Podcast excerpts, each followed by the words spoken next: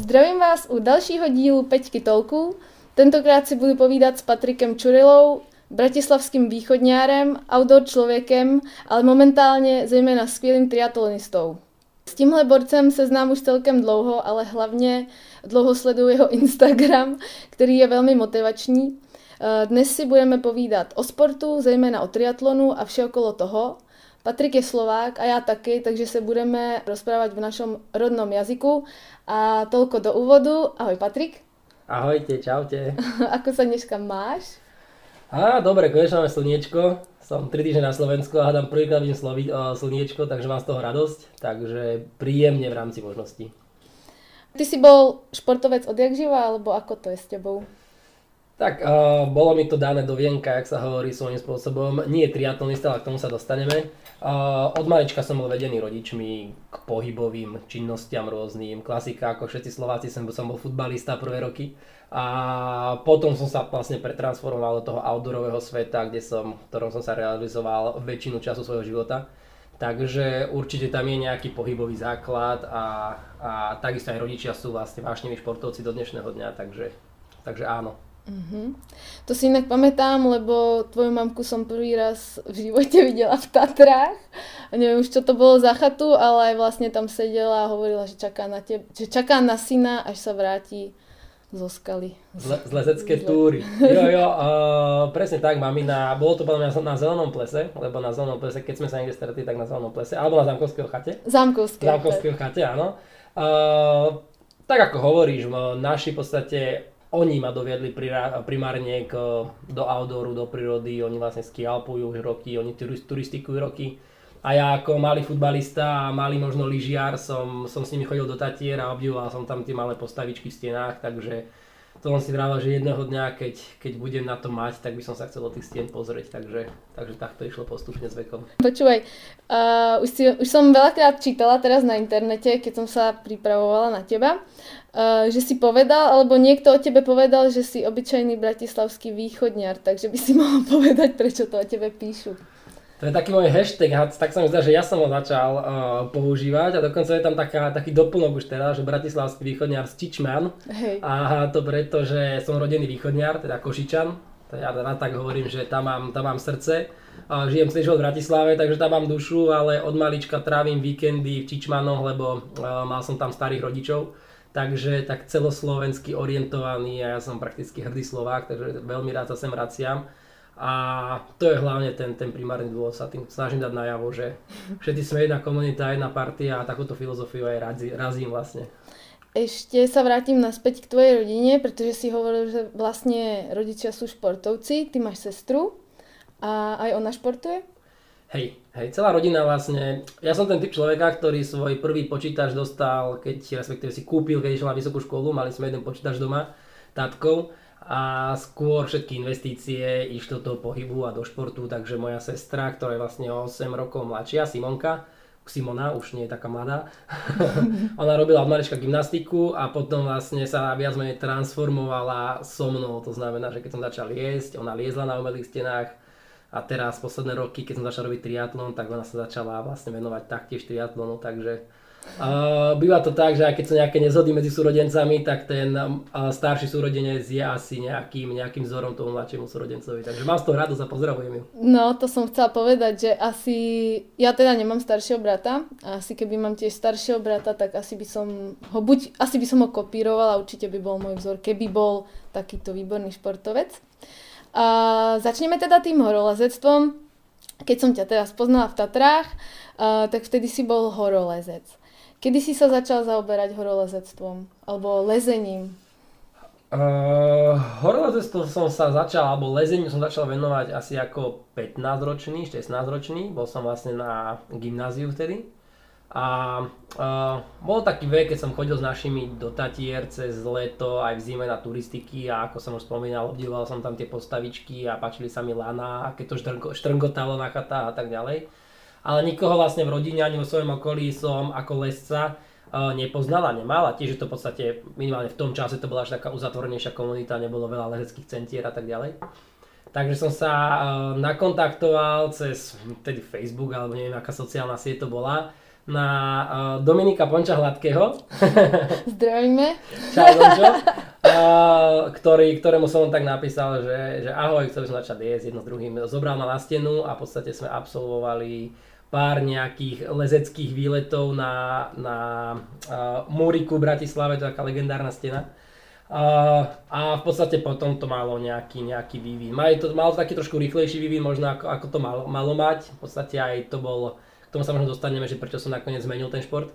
A to znamená, že dosť sme do toho húpli, ja som typ človeka, ktorý ktorý keď sa na niečo natkne a niečo robí, tak sa to snaží robiť na 100% a poriadne a upraví si tomu nejaký ten rebríček priorit. Takže tak to bolo aj s lezením a vlastne od nejakých 15 do 23-24 rokov som sa vlastne venoval lezeniu tak postupne. A bola tam nejaká gradácia prirodzená, to znamená, že ako som začal liesť na umelých stenách a na skalkách, tak pomerne rýchlo som sa dostal do, komunity, do komunity so svojou nejakou komunikatívnou povahou a stal som sa postupne lezeckým inštruktorom. Potom sme e, založili s kolegyňou Aťkou Čepcovou lezeckú akadémiu. Tam sme vlastne už po 5 rokoch mali takmer 100 detí, čo, ktoré, tréno, ktoré sme trénovali s ďalšími inštruktormi na stenách lezeckých. A ja som sám, mm, ako som spomínal, ma to lákalo do hôr, takže pomerne rýchlo som sa presunul do letných Tatier a do letných Alp a potom samozrejme aj do zimných Tatier a do zimných Alp, takže, takže a popri tom sme lyžovali, freeridovali. Posledné dva roky som skúšal, skúšal uh, lietať na paraglide, takže to bolo také, také divoké obdobie, ale nezabudnem na ňo. No. Takže keď si začínal, uh, tak, si sa, tak si bol samouk, alebo kamoši ťa učili, nemal si nejakého profi trenéra, nechodil si na krúžok proste, alebo vtedy to ani asi nebolo, že? Uh, presne tak, v tej, dobe, v tej dobe to až tak nefungovalo, že človek prišiel do lezeckého centra a zaplatil si nejaký kurz alebo niečo. Určite boli kluby, uh, ale znova, tá komunita bola o mnoho menšia a ja som skôr za také um, tie osobnejšie vzťahy, takže, takže som sa vybral touto cestou a, a nakoniec sa to vyformovalo tak, ako sa to vyformovalo. No. Je lezectvo návykové? Určite, určite. Uh, lezenie... Uh, ono o triatlone sa tiež hovorí, že triatlon je uh, životný štýl, čo je svojím spôsobom, ale to lezenie hlavne v prírode je, je iné, má takú inú atributu v sebe. To znamená, že predsa len tie vzťahy uh, medzi ľuďmi sú tam často o mnoho previazanejšie. Uh, také tie uh, zážitky a emócie sú tam, uh, ťažko hovoriť o intenzite, ale ja si myslím, že sú intenzívnejšie, pretože predsa len tam Často ide o niečo viac ako len o pretnutie cieľovej čiary a o nejaký čas. Často tam človek pozastaví, že je tam dlho sám, je tam dlho vo veľkom diskomforte a ten, ten pobyt tam môže byť jeho posledným, takže je málo, málo situácií v živote a málo pohybových aktivít, kde človek je reálne nejakú dobu štádiu, keď si je vedomý toho, že OK, že každá minúta alebo každá, každý následný tvoj pohyb môže byť tvojim posledným. Takže to, že ty máš nejaké sny o tom, že uh, budeš mať rodinu, deti a, a doma máš nejaké plány v doline, tak tam ako, uh, tam tie rizika sú proste väčšie. Mm-hmm. Takže, takže s tým pracovať, duplom ja ako uh, relatívne mladý chalán vtedy, uh, som sa s tým snažil pracovať a teraz ústupom časom viem, že, že to bolo prískoro na to, aby som dokázal pracovať s takýmito vecami. Mm-hmm. Dalo by sa povedať, že si bol závislý na tom adrenalíne, ktorý ti to možno prinášalo v tých tatranských stenách? No, určite. Tie hormonálne procesy v tele, uh, tvorba nejakého dopamínu a, a uh, tvorenie testosterónu a podobných veciach. To je samozrejme, my chlapi to máme v sebe, niektorí viac, niektorí menej.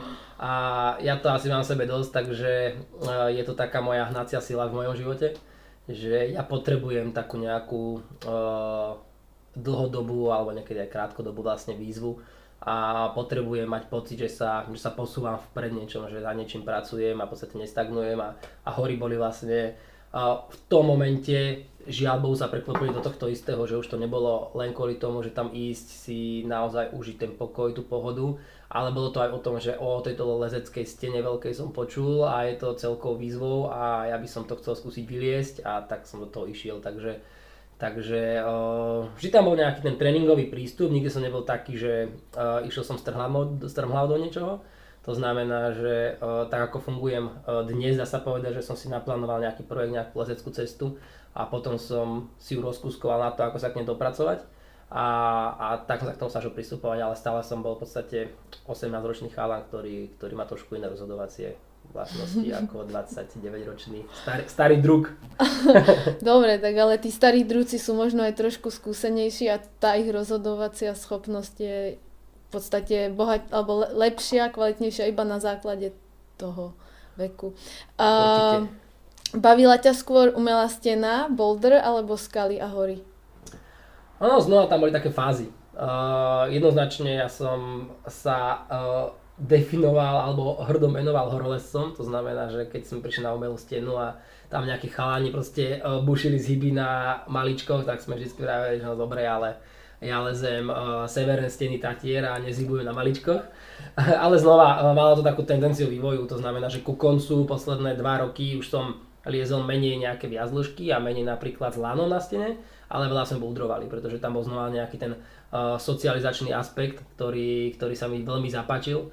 Z začiatku som ho nerozumel, lebo akože liepať sa na 2, 3, 4 metrové skálky a potom sedieť pod, pod skálkou a kecať mi neprišlo nejako, nejako o výzvou motivačné a predsa len tie kopce boli motivačnejšie, ale znova objavil som tam ten iný aspekt, boli sme vo Fontainebleau, vo Francúzsku, v, v Rakúsku sme cestovali za rôznymi buldrovými oblastiami a bolo to vyslovene také pohodové, športové, gymnastické, takže znova tá moja výkonnosť išla hore, čo sa týka športového lezenia, vďaka tým buldrom a tým pádom sa mi napríklad ľahšie liezlo trošku v Tatrách, ale boli to rôzne fázy, či už to teda boli umelé steny, kde som trávil väčšinou týždeň, keďže som z Bratislavy a, a tu veľa hôr nemáme, takže na umelých stenách som trávil týždne a potom cez víkendy, mal som také obdobie, že bolo to 2017, keď som vlastne bol 10 víkendov po sebe, február, marec, uh, non-stop v Tatrách, takže ako vysokoškolák som v piatok, si na to spomínam, piatok by skončila škola, som sadol na vlak a cestoval som vlakom 5 hodín do Tatier, tam som urobil dve lezecké túry a v nedelu večer som sadol znova na vlak a 5 hodín som cestoval do Bratislavy, takže a potom celý týždeň v škole na veľkých stenách a znova takto, takže bol to naozaj taký veľmi, bol by som povedal, že životný štýl a a dal mi strašne veľa. A ja si myslím, že aj to, ako momentálne fungujem v triatlone, je výsledkom toho, tejto mojej minulosti, takže mm-hmm. áno, určite tak je. A kde ste, kde ste spali v tých Tatrách? R- rôzne, rôzne. My sme boli uh, chatové typy, to znamená, že Teplé raňajočky? Uh, teplé raňajočky, presne. Ako spávali sme aj v bivakoch, ale tie Tatry majú jednu veľkú výhodu a tá výhoda je taká, že uh, je tam pomerne veľa chat to znamená, že dá sa v tej dobe, neviem ako to je teraz, ale snáď rovnako, ako študent alebo ako člen nejakého horolezeckého spolku som mal rôzne zlavy na chatách, to znamená, že som sa vedel vyspať za pár eur na, v, v teplúčku, jak sa hovorí. A potom som mal o mnoho skrátený nástup do nejakej steny, do nejakej túry. Takže um, my sme mali takú domácu lokalitu, sme mali chatu pri Zelenom plese, Brnčalku.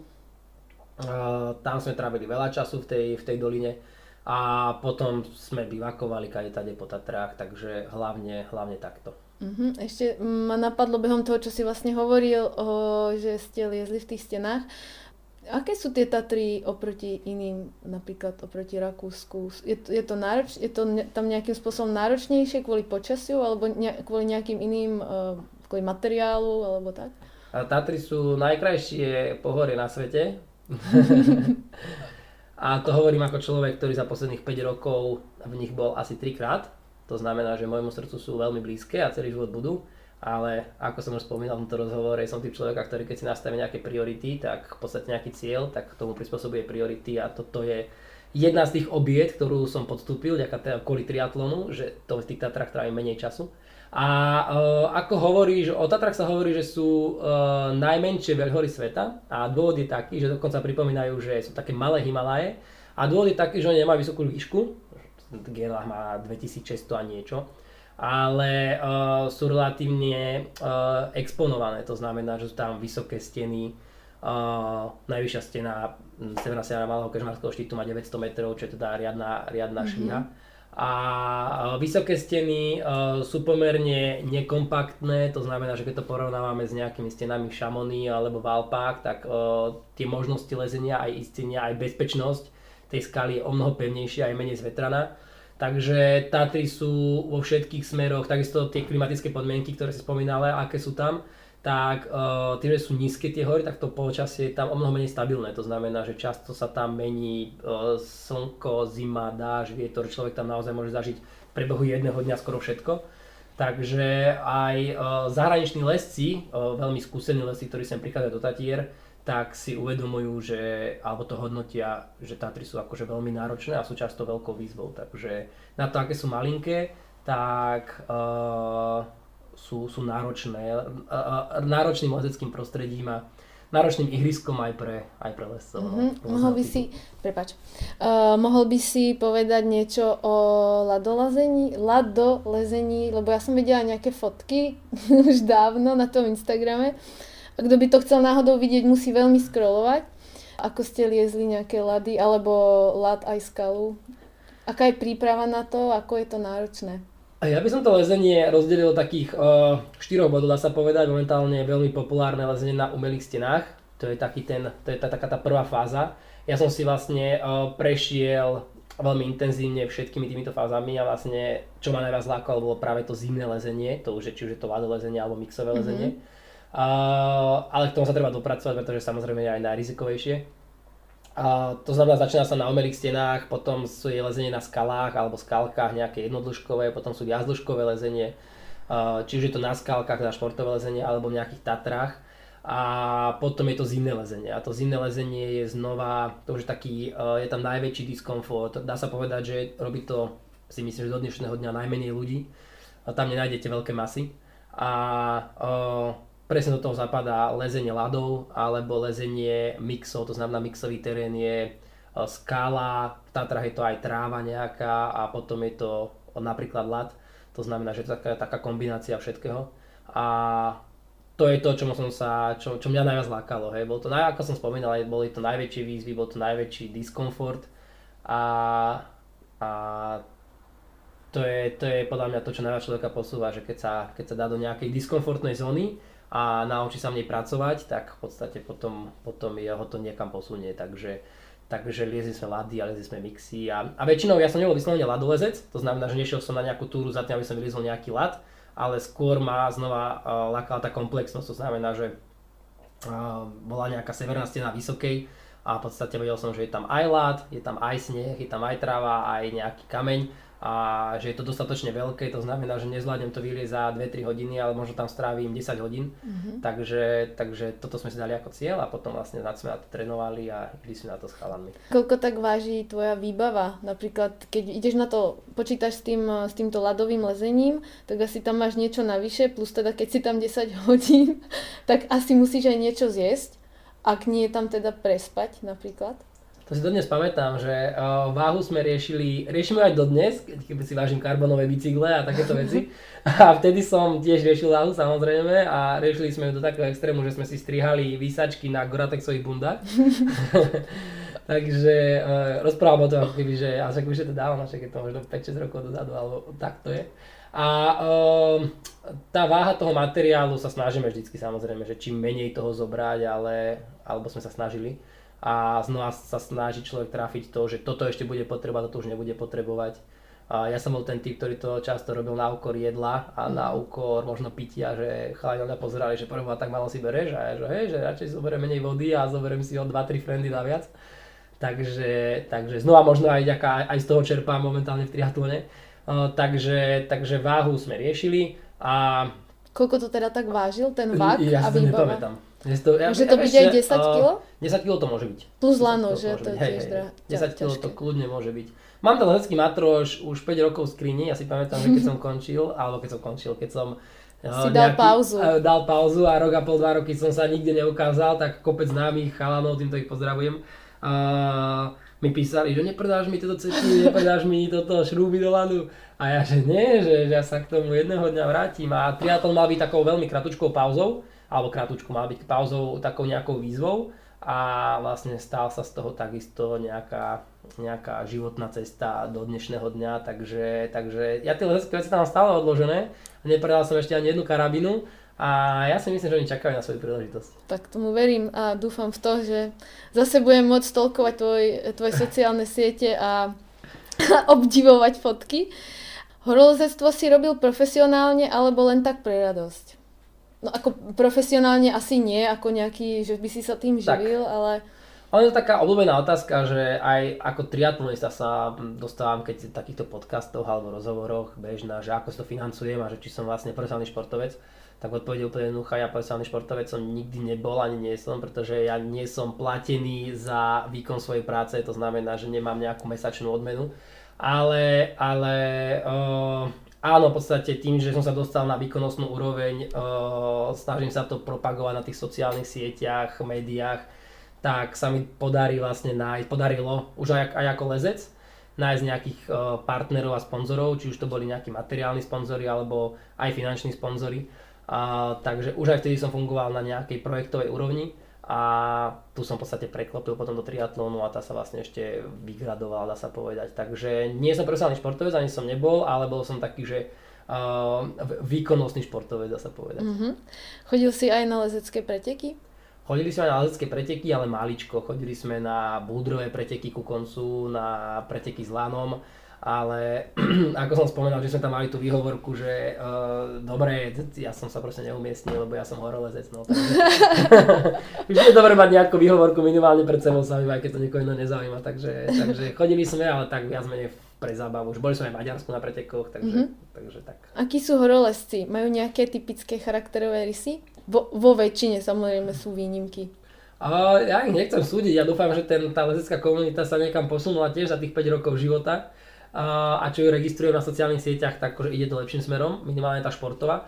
A, um, a ako som povedal, je to životný štýl. A jedným z dôvodov, prečo vlastne ja som potom zmenil šport, bolo, že ako náhle som sa dostal do komunity tých lepších alebo najlepších, u ktorých som vzhliadal, tak prišlo také nejaké trošku sklamanie, pretože k tomu horolezu patrí v podstate, že človek lezie, človek je v tom diskomforte a potom po večeroch si často vypije a riešia sa tam také jednoduchšie témy, hej, že často sú to ľudia, ktorí v podstate majú lezenie a týmto pre nich hasne. A ty a, si chcel proste riešiť kvantovú fyziku napríklad. A nechcel som riešiť kvantovú fyziku, ale predsa som očakával, že keď sa dostanem už na určitú úroveň medzi tých e, napríklad, že reprezentantov alpinistických, tak človek by povedal, že tam uvidí nejaký atletický prístup, nejaký tréningový prístup. A ja som vždy bol taký, že v podstate mňa baví aj ten tréningový proces a ja si myslím, že keď človek dá tomu nejaký systém a trénuje, tak ten výsledok môže byť lepší. Hej. Ja som hľadal na internete Ueliho Šteka, Davida Lámu a takýchto a to boli vyslovene špičkoví atleti, športovci a ktorí boli potom aj výbornými lescami vo všetkom, v každom aspekte. Hej. A keď ja som spoznal v tej dobe takú tú slovenskú horoleckú scénu, tú lepšiu, tak to tam nefigurovalo. Hej. Takže prvá to bolo také sklamanie trošku, a, a to, tým ich nechcem haniť, tým ich nechcem haniť, hej. To, v podstate, to boli chalani, ktorí žili pre hory a viedli takýto životný štýl, takže uh, tá komunita, ja si myslím, že to dodnes tak funguje, kto chodí na tatranské chaty, tak vie, že tatranské chaty sú zábave o party a potom o lezení a znova o party, čo je, čo je super ale ja si myslím, že je to super iba na určité obdobie, takže mm-hmm. toľko k tomu. Ako k tomu alkoholu by som dodala, že možno keď vedia, že už druhý deň nejdu, tak možno chcú oslaviť, čo dokázali, že sa vrátili živí a zdraví. Keď už to tak bolo. dobre. Keď to tak bolo, úplne to tak nie je. No. Dobre. Ešte ma teraz napadá, e, čo si vlastne myslíš o lezení, ako o olympijskom športe, o tej trojkombinácii, ktorá tam je. Aký je tvoj názor na to? Mm-hmm. Tak môj názor je taký, uh, uh, by som povedal, že veľmi, veľmi čiastkový, lebo je, neleziem vlastne 5 rokov a toto je vlastne, sa povedať, že aktualita posledných dvoch rokov takže nejaké 3-4 roky sa to, sa to prepiera a sa, to, sa vlastne o tom komunikuje. A ja to len tak periférne registrujem. A aký má to názor? No v prvom rade som veľmi rád, že lezenie sa stalo olympijským športom, ono to posunie ten samotný šport do, opäť o level ďalej. Uh, ten šport nie je len o financiách, ale je aj o financiách a minimálne v tom finančnom aspekte a v tom aspekte vnímania uh, verejnosti.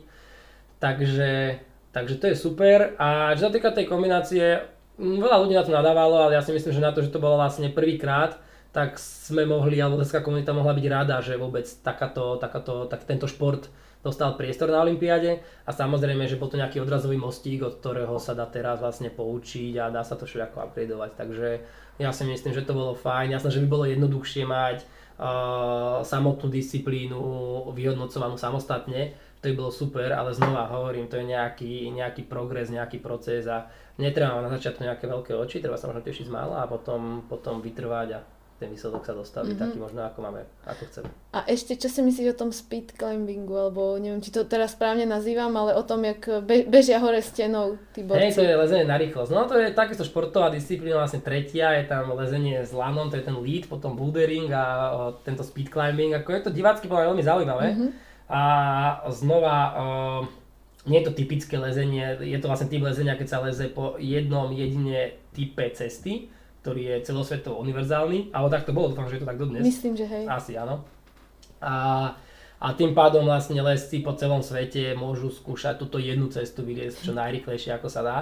A vo svojom výsledku o, to naozaj vyzerá, že je to veľmi dynamické, veľmi rýchle. Oni dokážu vyliesť, podľa mňa tá stena má nejakých 15 metrov plus minus, dokážu vyliesť do 15 metrovú stenu za 5, 5 sekúnd.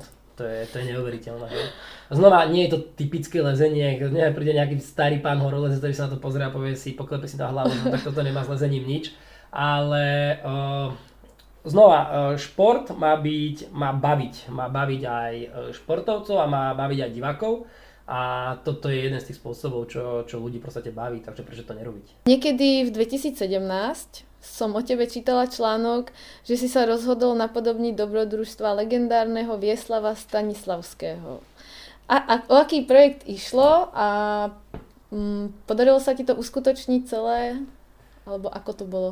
Mm, to bol presne taký ten, no, ešte nie prelomový rok, to bol vlastne ten rok, keď sme trávili v Tatrách veľa času, v tých zimných Tatrách a jeden z mojich uh, partnerov, uh, bol, je to článok z Red Bull SK, mm-hmm a áno, Stanislavský bol uh, lezec, ktorý, koľko to bolo, 50 rokov dozadu vlastne tvoril históriu lezenia v Tatrách.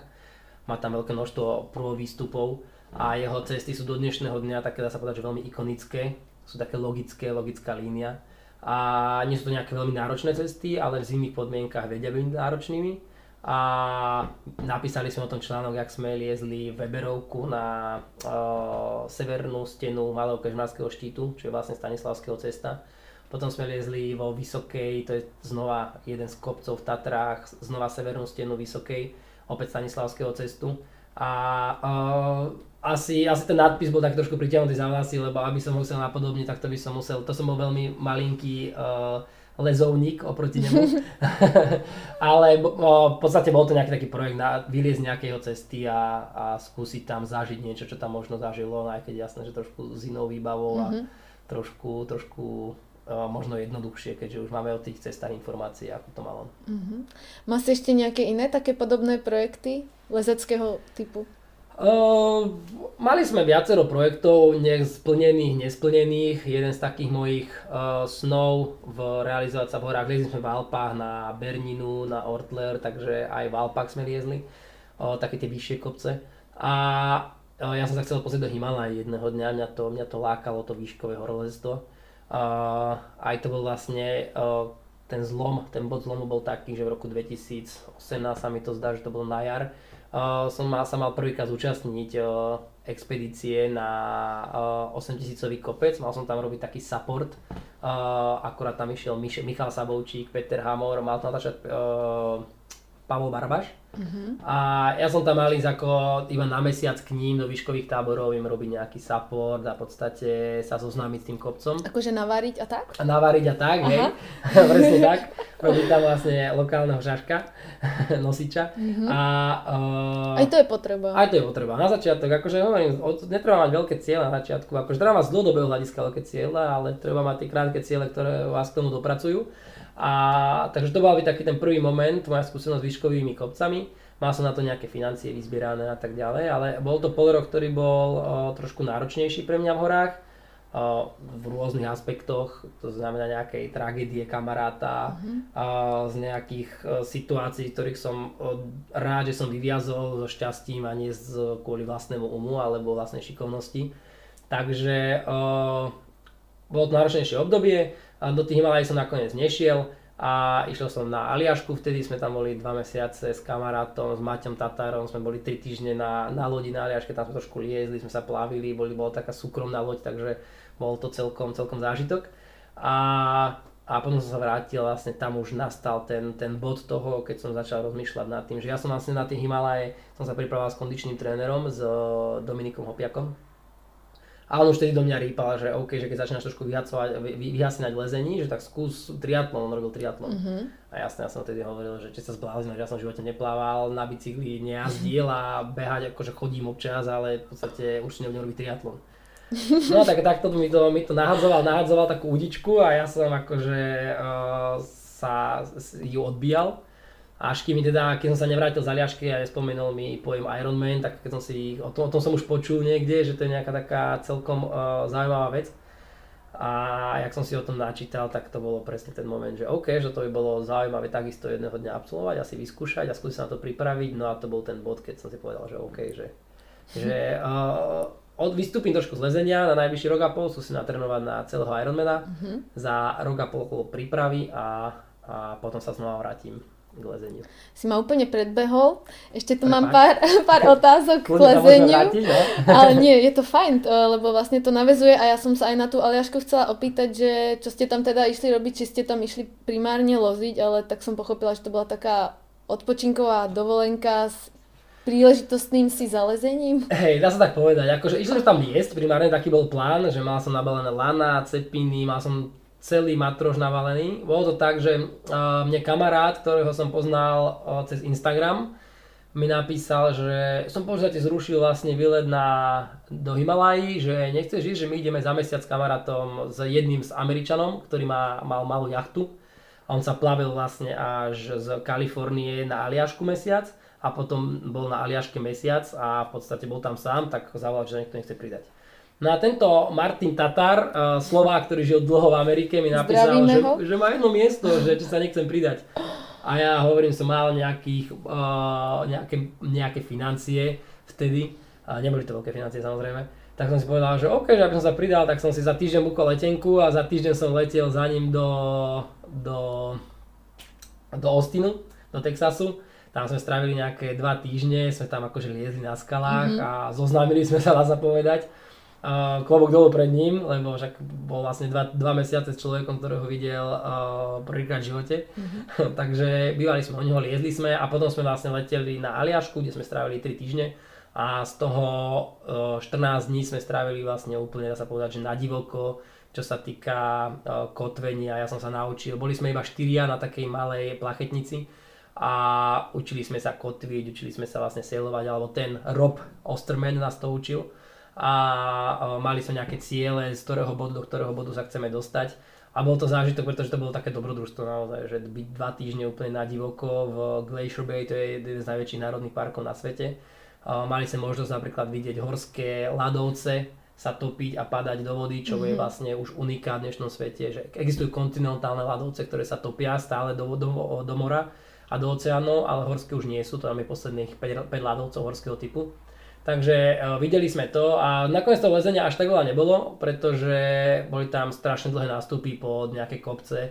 Liezli sme tam na skalách, robili sme si tam nejaké tie uh, jednodĺžkové prvovýstupy, ale to bolo všetko, keďže, keďže to bolo dosť logisticky náročné, mm-hmm. len niekde zakotviť, dostať sa do ďalšieho bezpečného bodu, zakotviť a, a predierať sa cez les by trvalo 2-3 dní, kým sa reálne dostali do nejakej uh, potenciálnej leteckej oblasti, takže nakoniec to bolo také, také dobrodružstvo, skôr sa povedať. Uh-huh.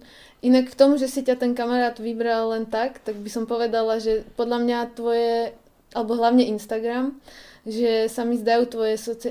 tá, tá, tento Instagram sa mi zdá dosť autentický, že v podstate sa mi nezdá, že tam dávaš niečo, čo nerobíš, alebo niečo, aký nie si. Takže ak ťa nejak mal nasledovaného, tak v podstate si myslím, že ako nemohol si sa prejaviť inak, než taký dobrodosrdečný, aký si. Tak uh, ja som vďaka mojim rodičom možno, alebo mamine, pomerne do sociálny typ. Mm-hmm. To mhm. znamená, že uh, som aj názoru, že pokiaľ s niekým nezdielam nejakú emóciu, tak ja sám tú emóciu až tak nedokážem prežiť. Uh, a takisto som typ človeka, ktorý rád sleduje zaujímavé príbehy, to znamená, že necháva sa inšpirovať a o, to aj to aj má takú, takú klauzulu, ktorú používam, také moto, že inšpiruje a buď inšpirovaným, hej. Takže o, snažím sa to zdieľať cez sociálne siete. O, to som rád, že hovorí, že to vyzerá všetko autenticky, lebo ono to je autentické. Mm-hmm. A aj nejaké moje myšlienky a moje, moje uh, pocity z daných, z daných pretekov. Takže Hej, hej, lebo ten, tie texty sú tam dosť dlhé, je pravda, že občas ich nečítam úplne. To je jasné, ale to rovnako tomu, že keď sa napríklad k tomu vrátim, ja som taký, že niekedy z večer lánem a, a vrátim sa k tým lezeckým postom, tak stále, keď si to prečítam, tak to trošku vo mne oživí takú tú, takú tú mm-hmm. emóciu a ten pocit, že aha, že toto sú presne a moje slova, že to bolo to, že bolo to tak a tak. Takže hej Takže sú tam aj dlhšie texty, niekedy aj kratšie texty. A, a práve a... preto je tak motivačný, pretože vlastne v podstate si tam tak ako vyleješ srdíčko a, a proste je to, častokrát to tie myšlienky, ktoré tam povieš sú fajn, dokonca by sa dalo, by som povedala, že to ani nevíde z človeka, akože, že to no, také hlboké a tak. Niky, no akože aj takto slovičko, že, že influencer niekedy medzi športovcami to človek počúva, že, že ty, že, že influencer, že ako sa máš, tak uh, ja som vždy posmiem, že hej, čau, čau, že celkom pohode. Tak veď už máš veľa sledovateľov, tak už si influencer. Nie, to, to, to, to, nie, ale to slovičko influencer, to je znova také, že v dnešnej spoločnosti je to možno tak bráne, že je to niečo hanlivé, ale ja si myslím, že pokiaľ človek tvorí niečo, čo má hodnotu pre spoločnosť alebo pre určitú komunitu spoločnosti, mm. tak je potom fajn, keď niečo tvorí. Pretože keď človek má čo odovzdať a vie tým ľudí či už motivovať alebo inšpirovať alebo trošku v podstate nejaký, zlepšiť deň. Zlepšiť deň, presne tak, tak to má pridávnu hodnotu mm-hmm. a mhm. prečo by sme to nemali robiť. Takže, takže ja to takto vnímam a, a preto si razím tú svoju cestu. No, aj keď na, na miestami konzervatívnom Slovensku to akože nie je vždy úplne, úplne brané a vítané, alebo v Čechách je to už asi trošku voľnejšie? Neviem, ale môj, ako môj pocit z influencerov je tiež zmiešaný. Ja mám to isté, ja mám to isté, hej, že keď si otvorím niečo, že ľudia, hlavne tá mladá generácia, keď vidím, čo sleduje a čo ju zaujíma, tak tiež je to taká, um, taká trpkosť trošku, že, že je ale to už, je, to už je dlhá téma, že akým smerom sa oberá tá spoločnosť. Ja, ja som sa už naučil fungovať takým štýlom, že si tvorím nejakú svoju bublinu, svoj smer a kto chce byť v tej bubline je vítaný a kto nechce byť v tej bubline, tak odpadne. v podstate odpadne presne mm-hmm. tak. A už asi posledná otázka k hor- horolezectvu a lezectvu. Myslíš si, že sa ešte niekedy vrátiš k lezeniu? Nejak uh, viac, viac hĺbšie? Ja si to nemyslím, ale akože ja to viem. Určite to nebude možno o, o iba lezenie znova, ale nepochybne ten svet outdooru má určité pridávne hodnoty, čo svet triatlonu až tak nemá. Uh-huh. A takže určite do budúcna takéto hľadanie väčšieho balancu medzi týmito, medzi týmito dvoma štýlmi, a možno už aj najbližší rok, podstate určite bude, bude prebiehať. No, takže. No, a však to existuje nejaký ten Xterra triatlon, Sú, sú aj horské triatlony, sú aj o, také tie rôzne Norseman a tak ďalej, mm-hmm. to znamená také tie extrémne triatlony, ale, ale znova ten, o, to lezenie je trošku niečo iné, takže o, uvidím. Ale o, ja teraz tak formujem, že pokiaľ má človek nejaké ambície a chce vlastne mať čo najlepší progres v danom športe, tak v podstate je tam potrebná nejaká nejaká obeta a, a to lezenie v podstate aj rôzne pracovné a zárobkové činnosti boli v podstate obetou pre, pre napríklad pre, pre triatlon. Mm-hmm. Keď som liezol, tak napríklad som v podstate odstavil futbal, odstavil som znova ďalšie niektoré, niektoré činnosti, ktoré keď som mal nejaký lezecký cieľ, tak v podstate som mm, pomerne málo lyžoval. Hej? Keď som potom chcel zlyžovať nejaký žlab, tak som celú zimu lyžoval a trošku menej som liezol, takže... takže Jasné. Tak. to by si musel byť trikrát alebo štyrikrát ty, aby si to stihol. Hej, no ja trošku sa čudujem ľuďom, ktorí hovoria, že, že sa nudia, že nemajú čo. Ja aj keby, že sa nudím, tak a, a keď neviem čo, a keby sa nudím, tak asi začnem robiť čokoľvek a, a potom časom človek zistí, že či ma to baví, nebaví, ale, ale je škoda akože premrhať ten svoj, ten svoj život neaktívnosťou, jak sa hovorí. 100% a hlavne ešte keď e, vlastne zoberieš potaz to, že Uh, nehovorím, že v 80 nemôžeš športovať, ale tiež proste máš nejaký ten produktívnejší vek a menej produktívny, alebo vlastne už to napríklad ani nejde, takže... Tak. Takže tak. tak. Ja chcem počúvať, to je také zaujímavé, že z okolia, že ja budem robiť Ironman, keď budem starší, keď budem mať vyrastené decka a jedno s druhým. A ja razím trošku opačnú filozofiu, že uh, ja sa snažím naozaj si zrealizovať tie svoje nejaké sny, plány a možno sa zažiť na svojom tele, čo život ponúka v rámci možností a potom uh, mojou tou životnou prioritou je mať rodinu a mať deti a keď, keď to príde na svet, tak si myslím, že sa maximálne ponorím do toho a budem tieto svoje uh, aktivity robiť už len tak udržiavačsky a budem sa snažiť ich viesť tomu, takže, Jasné. takže tie fázy života. A máme to rôzne a, a to je na tom pekné, že je dobré, že to máme rôzne. Je sranda... Niekto zvoní? Aha. Uh-huh. Poštárka.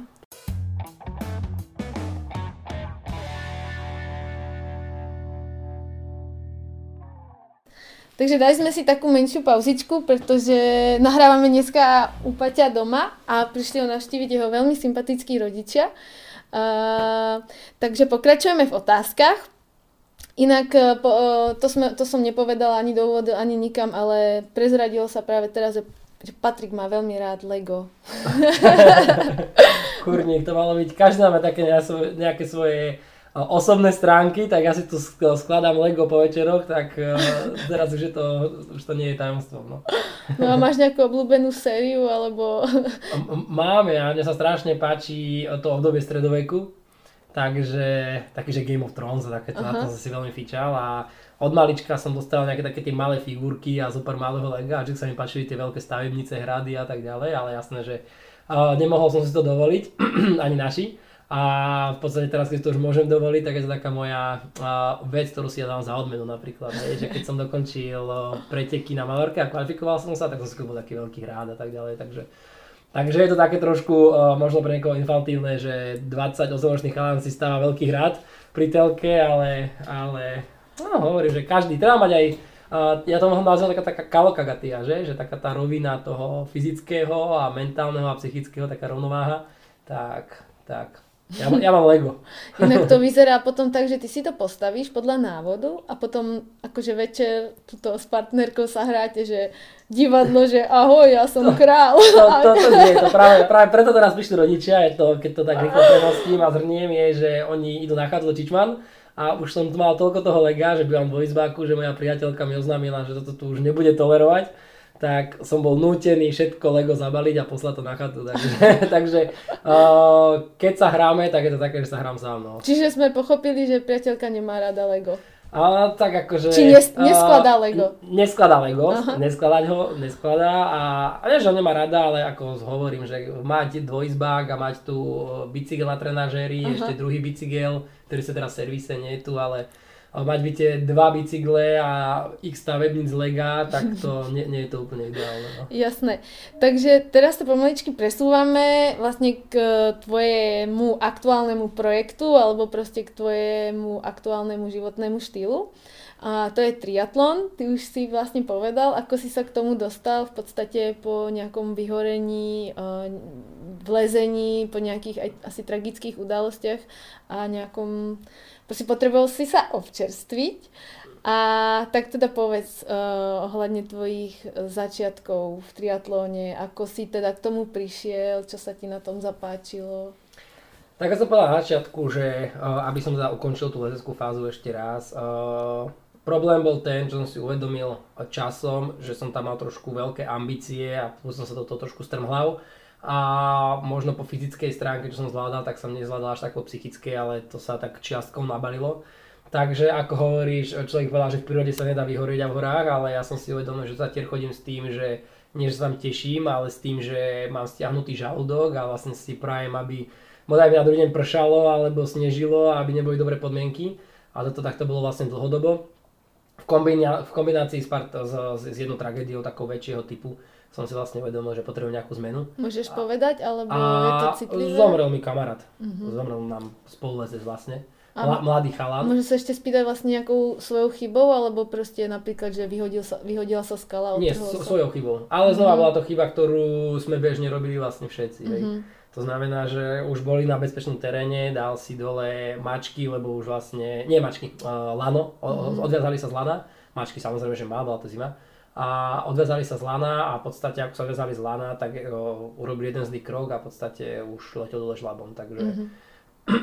úplná hlúposť. A, a potom napríklad uh, zomrel aj Uli Štek, zomrel aj David Lama, to znamená, že ľudí, ľudia, ktorým, ktorým som zhliadal, ktorých som považoval, považoval za úplných profikov po atletickej stránke z hľadiska nejakých skúseností a histórie, ktorú ako mali, tak som si uvedomil, že, že takíto ľudia, keď dokážu vlastne odísť v priebehu dňa, tak potom ja dokážem, ja čo ne, nemám skúsenosti, ani ich schopnosti, ani čiastkové, tak dokážem asi o mnoho jednoduchšie odísť. A to odišli na relatívne bezpečných terénoch, že, ne, že neboli to nejaké lezecké ťažké túry, ale v podstate na bežných chodiakoch vlastne na aklimatizáciách. Keď vypneš pozornosť proste. Presne tak, keď vypneš mm-hmm. pozornosť. A vtedy som si povedal, že OK, že, že toto potrebujem nejakú zmenu. No takže, takže v auguste, respektíve v lete 2018 som z, sa dopočul o tom, že existuje nejaké, nejaký Ironman a na, načítal som si tie vzdialenosti a v podstate uh, znova to vzbudilo vo mne takú tú projektovú stránku, takú tú dobrodružnú stránku, hej, že neriešil som tam nejaké časy, neriešil som tam nejaké tempa, ale išlo mi o to, že wow, že absolvovať takýto nejaký počín a zažiť takýto počín na vlastnom tele, že to môže byť celkom veľká výzva, môže to byť zaujímavé. No takže, takže dal som sa do toho procesu, že naučiť sa plávať, pretože to si pamätám, že takisto som nemal takmer nikoho okolo seba, kto to robí. Hej. Robil tento môj kondičný tréner, ale robil to tiež len tak čiastkovo. Takže som si na Instagrame našiel, že triatlonový tréner, a, a bol to Igor Bulík, takže som mu napísal, že ahoj, že som lezec a chcem sa naučiť vlastne plávať, že naučíš ma plávať. No a, a pamätám si, že vieš plávať, som ma pýtal a hovorím, že jasné, že viem plávať, že ka- každý vie plávať, že?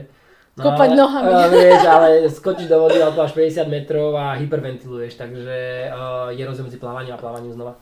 Takže bol tam nejaký proces, ktorý, do ktorého som sa ponoril a mal to byť vlastne proces, za, ktorý mal trvať rok a pol kedy som sa ja prihlásil vlastne, v ďalšom roku som bol prihlásený na polovičného Ironmana a takmer 3 4 roka na to som bol prihlásený na celého Ironmana v Barcelone. Takže tak to nejako začalo. Uh-huh. A mal si k nejakému, vlastne pre tých, ktorí by náhodou nevedeli, čo je triatlon, tak je to vlastne kombinácia plávania, bicyklovania a behu. Mal si e, k nejakému z týchto športov nejaké dispozície, alebo robil si atletiku predtým, alebo beha, jazdil si viac na bicykli, plával si? Uh, vôbec.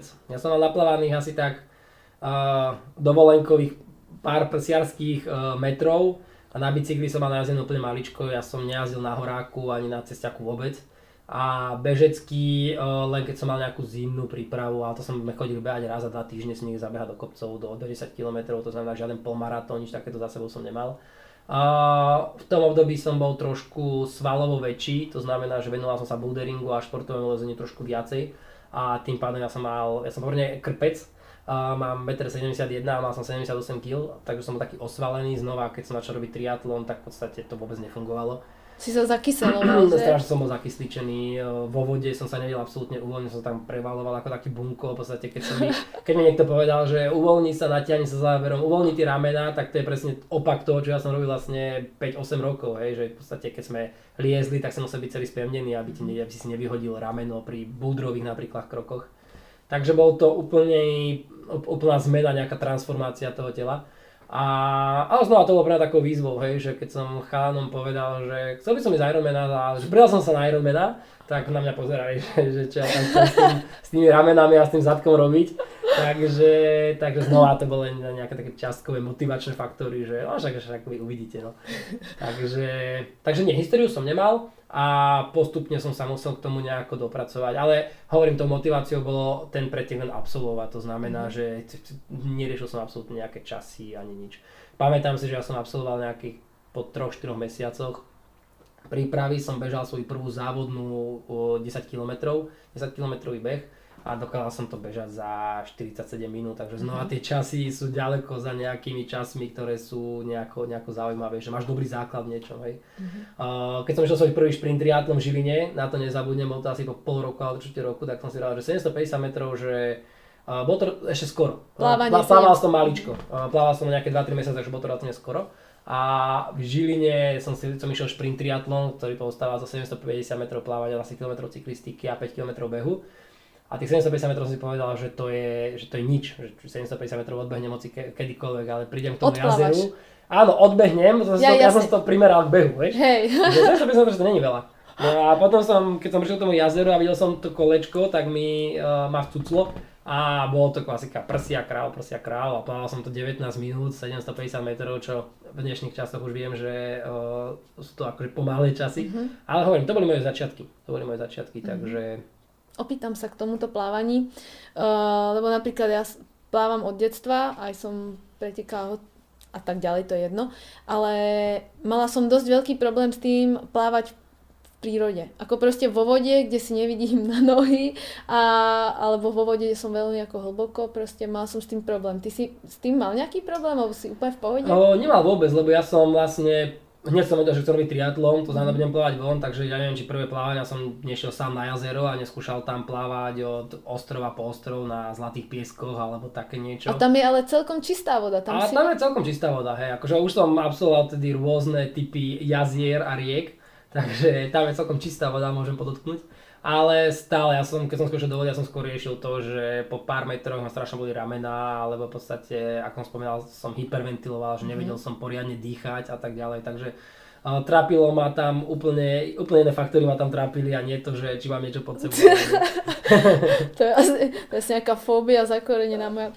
Uh... Ale veľa ľudí to má. Napríklad viacero ľudí, aj uh, vlastne po určitom čase sme založili spolu plaveckým trénerom triatlonový klub uh-huh. a dodnes, tam chodia vlastne začínajúci triatlonisti a športovci a učia sa plávať v bazéne a potom prechádzajú na jazero, tak drvá väčšina ľudí má v podstate problém plávať na otvorenej vode uh-huh. v nejakej väčšej vzdialenosti od brehu, predsa len uh, je to znova nejaký diskomfort, nejaké, nejaké neisté prostredie, takže to je prirodzené.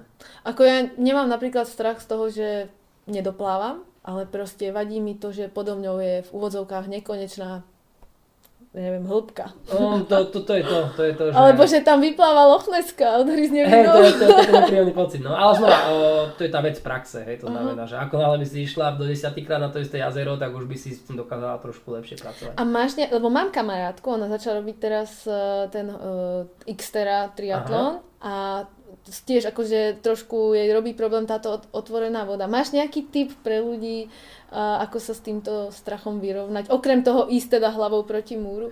My máme plavecké tréningy napríklad, keď už vonku teplejšie sa plávať na jazerách, tak vždy raz do týždňa máme ako klub plavecký tréning na otvorenej vode a tam presne pracujeme s tým trénerom s takým spôsobom, alebo tí začínajúci triatlonisti začínajú takým spôsobom, že ten tréner s nimi komunikuje, to znamená, že to, že je tam komunita, strašne pomáha Neodporúčam ľuďom chodiť plávať na to otvorené jazero sám, mm-hmm. aj keď už sú teraz plavecké bojky a tak ďalej, ale stále v tej komunite je to lepšie, a, aj z hľadiska psychického. A, takže a, postupne. Oni s nimi plávajú, že 100 metrov sa odpláve do bre, a, od brehu, napláve sa späť, a, pláva sa skupina a tak ďalej, takže postupne znova je to nejaký, nejaký proces. Mm-hmm. Ja by som ešte raz premostil, len taká zaujímavá, jak teraz presne spomínaš, že keď raz má niekto strašnú fóbiu z, alebo má rešpekt pred plávaním na otvorenej vode, ten rešpekt tam vždy bude. Je to veľmi podobné aj s lezením, že keď sa niekto pýta, že, ty sa nebojíš výšok, že ty si liezol v stenách, že ono tak nie je, ono si človek na to zvykne tou praxou, ale stále keď sme vyseli v nejakej exponovanej stene a už som nej vysel po stýkrát, ale pozrel som sa pod seba, tak tá, stále tam prišiel ten, ten, ten rešpekt pred tou veľkosťou, takže to je prirodzené. Uh-huh. Niečo podobné aj v tej vode, že, uh-huh. že človek si zvykne, ale tiež sa aj miestami stane, že keď plávam, teraz napríklad na Havaji sme plávali iba jedno kolo a boli sme pomerne dosť ďaleko od brehu a keď som bol na obratke a obrátil som sa a videl som čiernotu pod sebou, tak to bolo také, že wow. na, chvíľu, na chvíľu ma to rozladilo, hej, takže to je prirodzené. Jasné.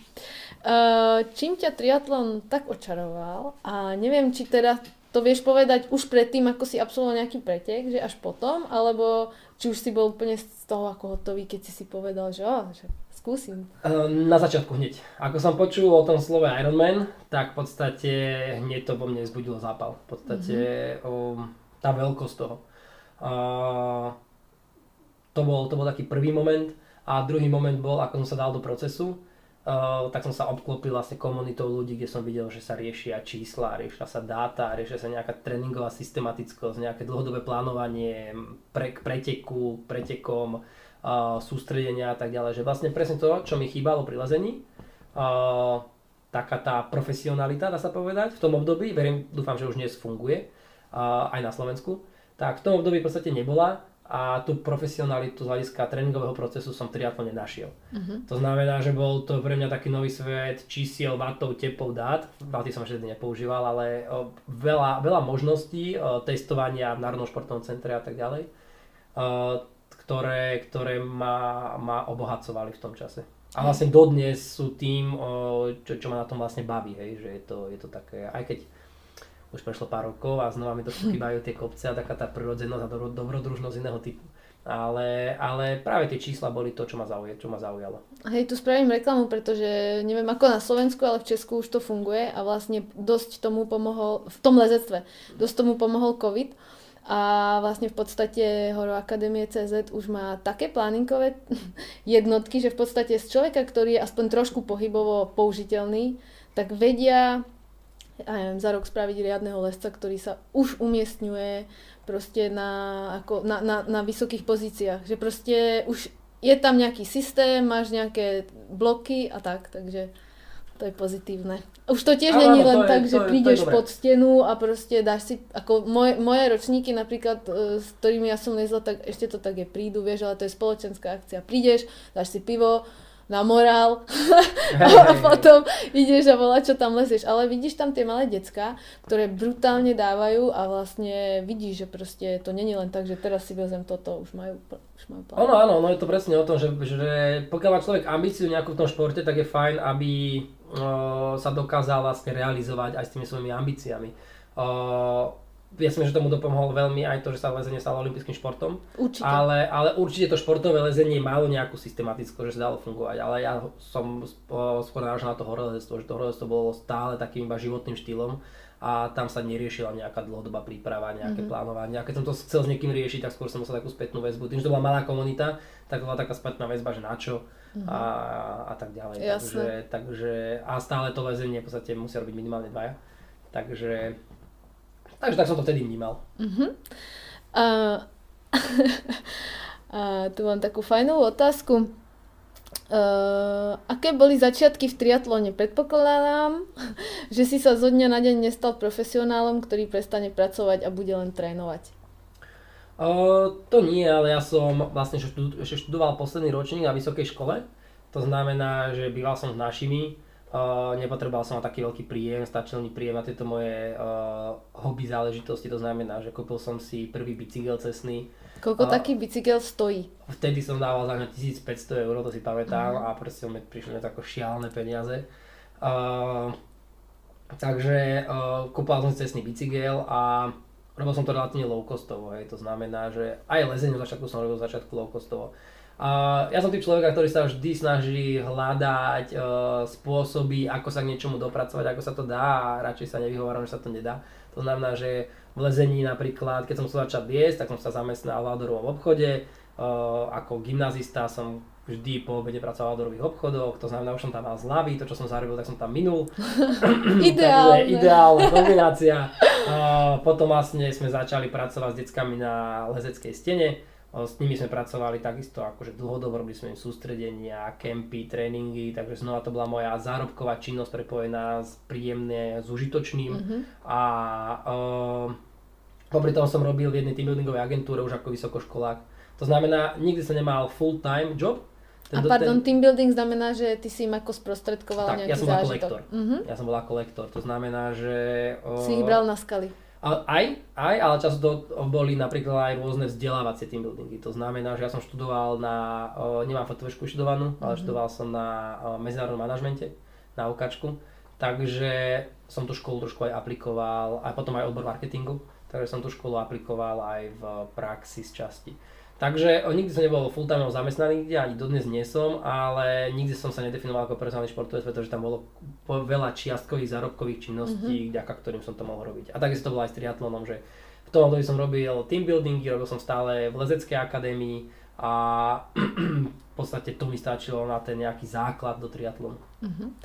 A keby si mal teraz odstupom času, čiže od 18 robíš triatlon, mm-hmm. teraz je 2022, Keby si mal teda s odstupom času zhodnotiť svoje predpoklady na to byť triatlonistou, myslím tým pripravenosť e, tela na kombináciu troch športov, plávanie, bike a beh, bolo to dostatočné, alebo si musel veľa makať na to, aby si dohnal športovcov, ktorí sa tomu venovali napríklad už od 15 rokov, alebo ja neviem, od 20?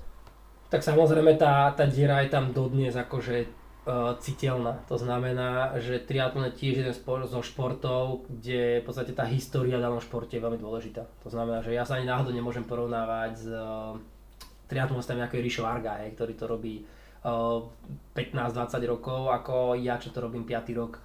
Takže uh, hlavne sa týka plávania. Ja som aj preto vôbec nebol nikdy mojou ambíciou sa realizovať šprintov alebo olympijských triatlonov, že ja som dokázal plávanie síce tréningom dostať na určitú úroveň, ale znova tá úroveň je ďaleko, ďaleko za tým, tým tou výkonnostnou elitou.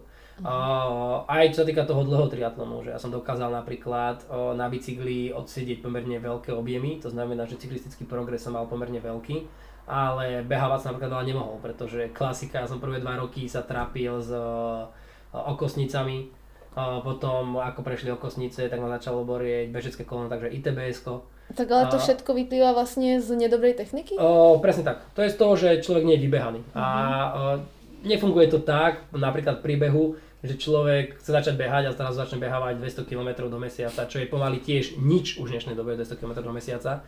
A, a v podstate ja som prvý rok nabehal 1000 km a bol som rád, že som to aspoň ako nejako oklepal. Hej. Ja som nemal vôbec žiadnu históriu v nejakej tej odrazovej dopadovej fáze, to znamená, mal som ešte relatívne svalovú nadvahu, takže keď som chcel do nejakej vytrvalosti, tak v podstate ja som to fest otlkal. Uh-huh. A technika behu samozrejme tiež nebola správna.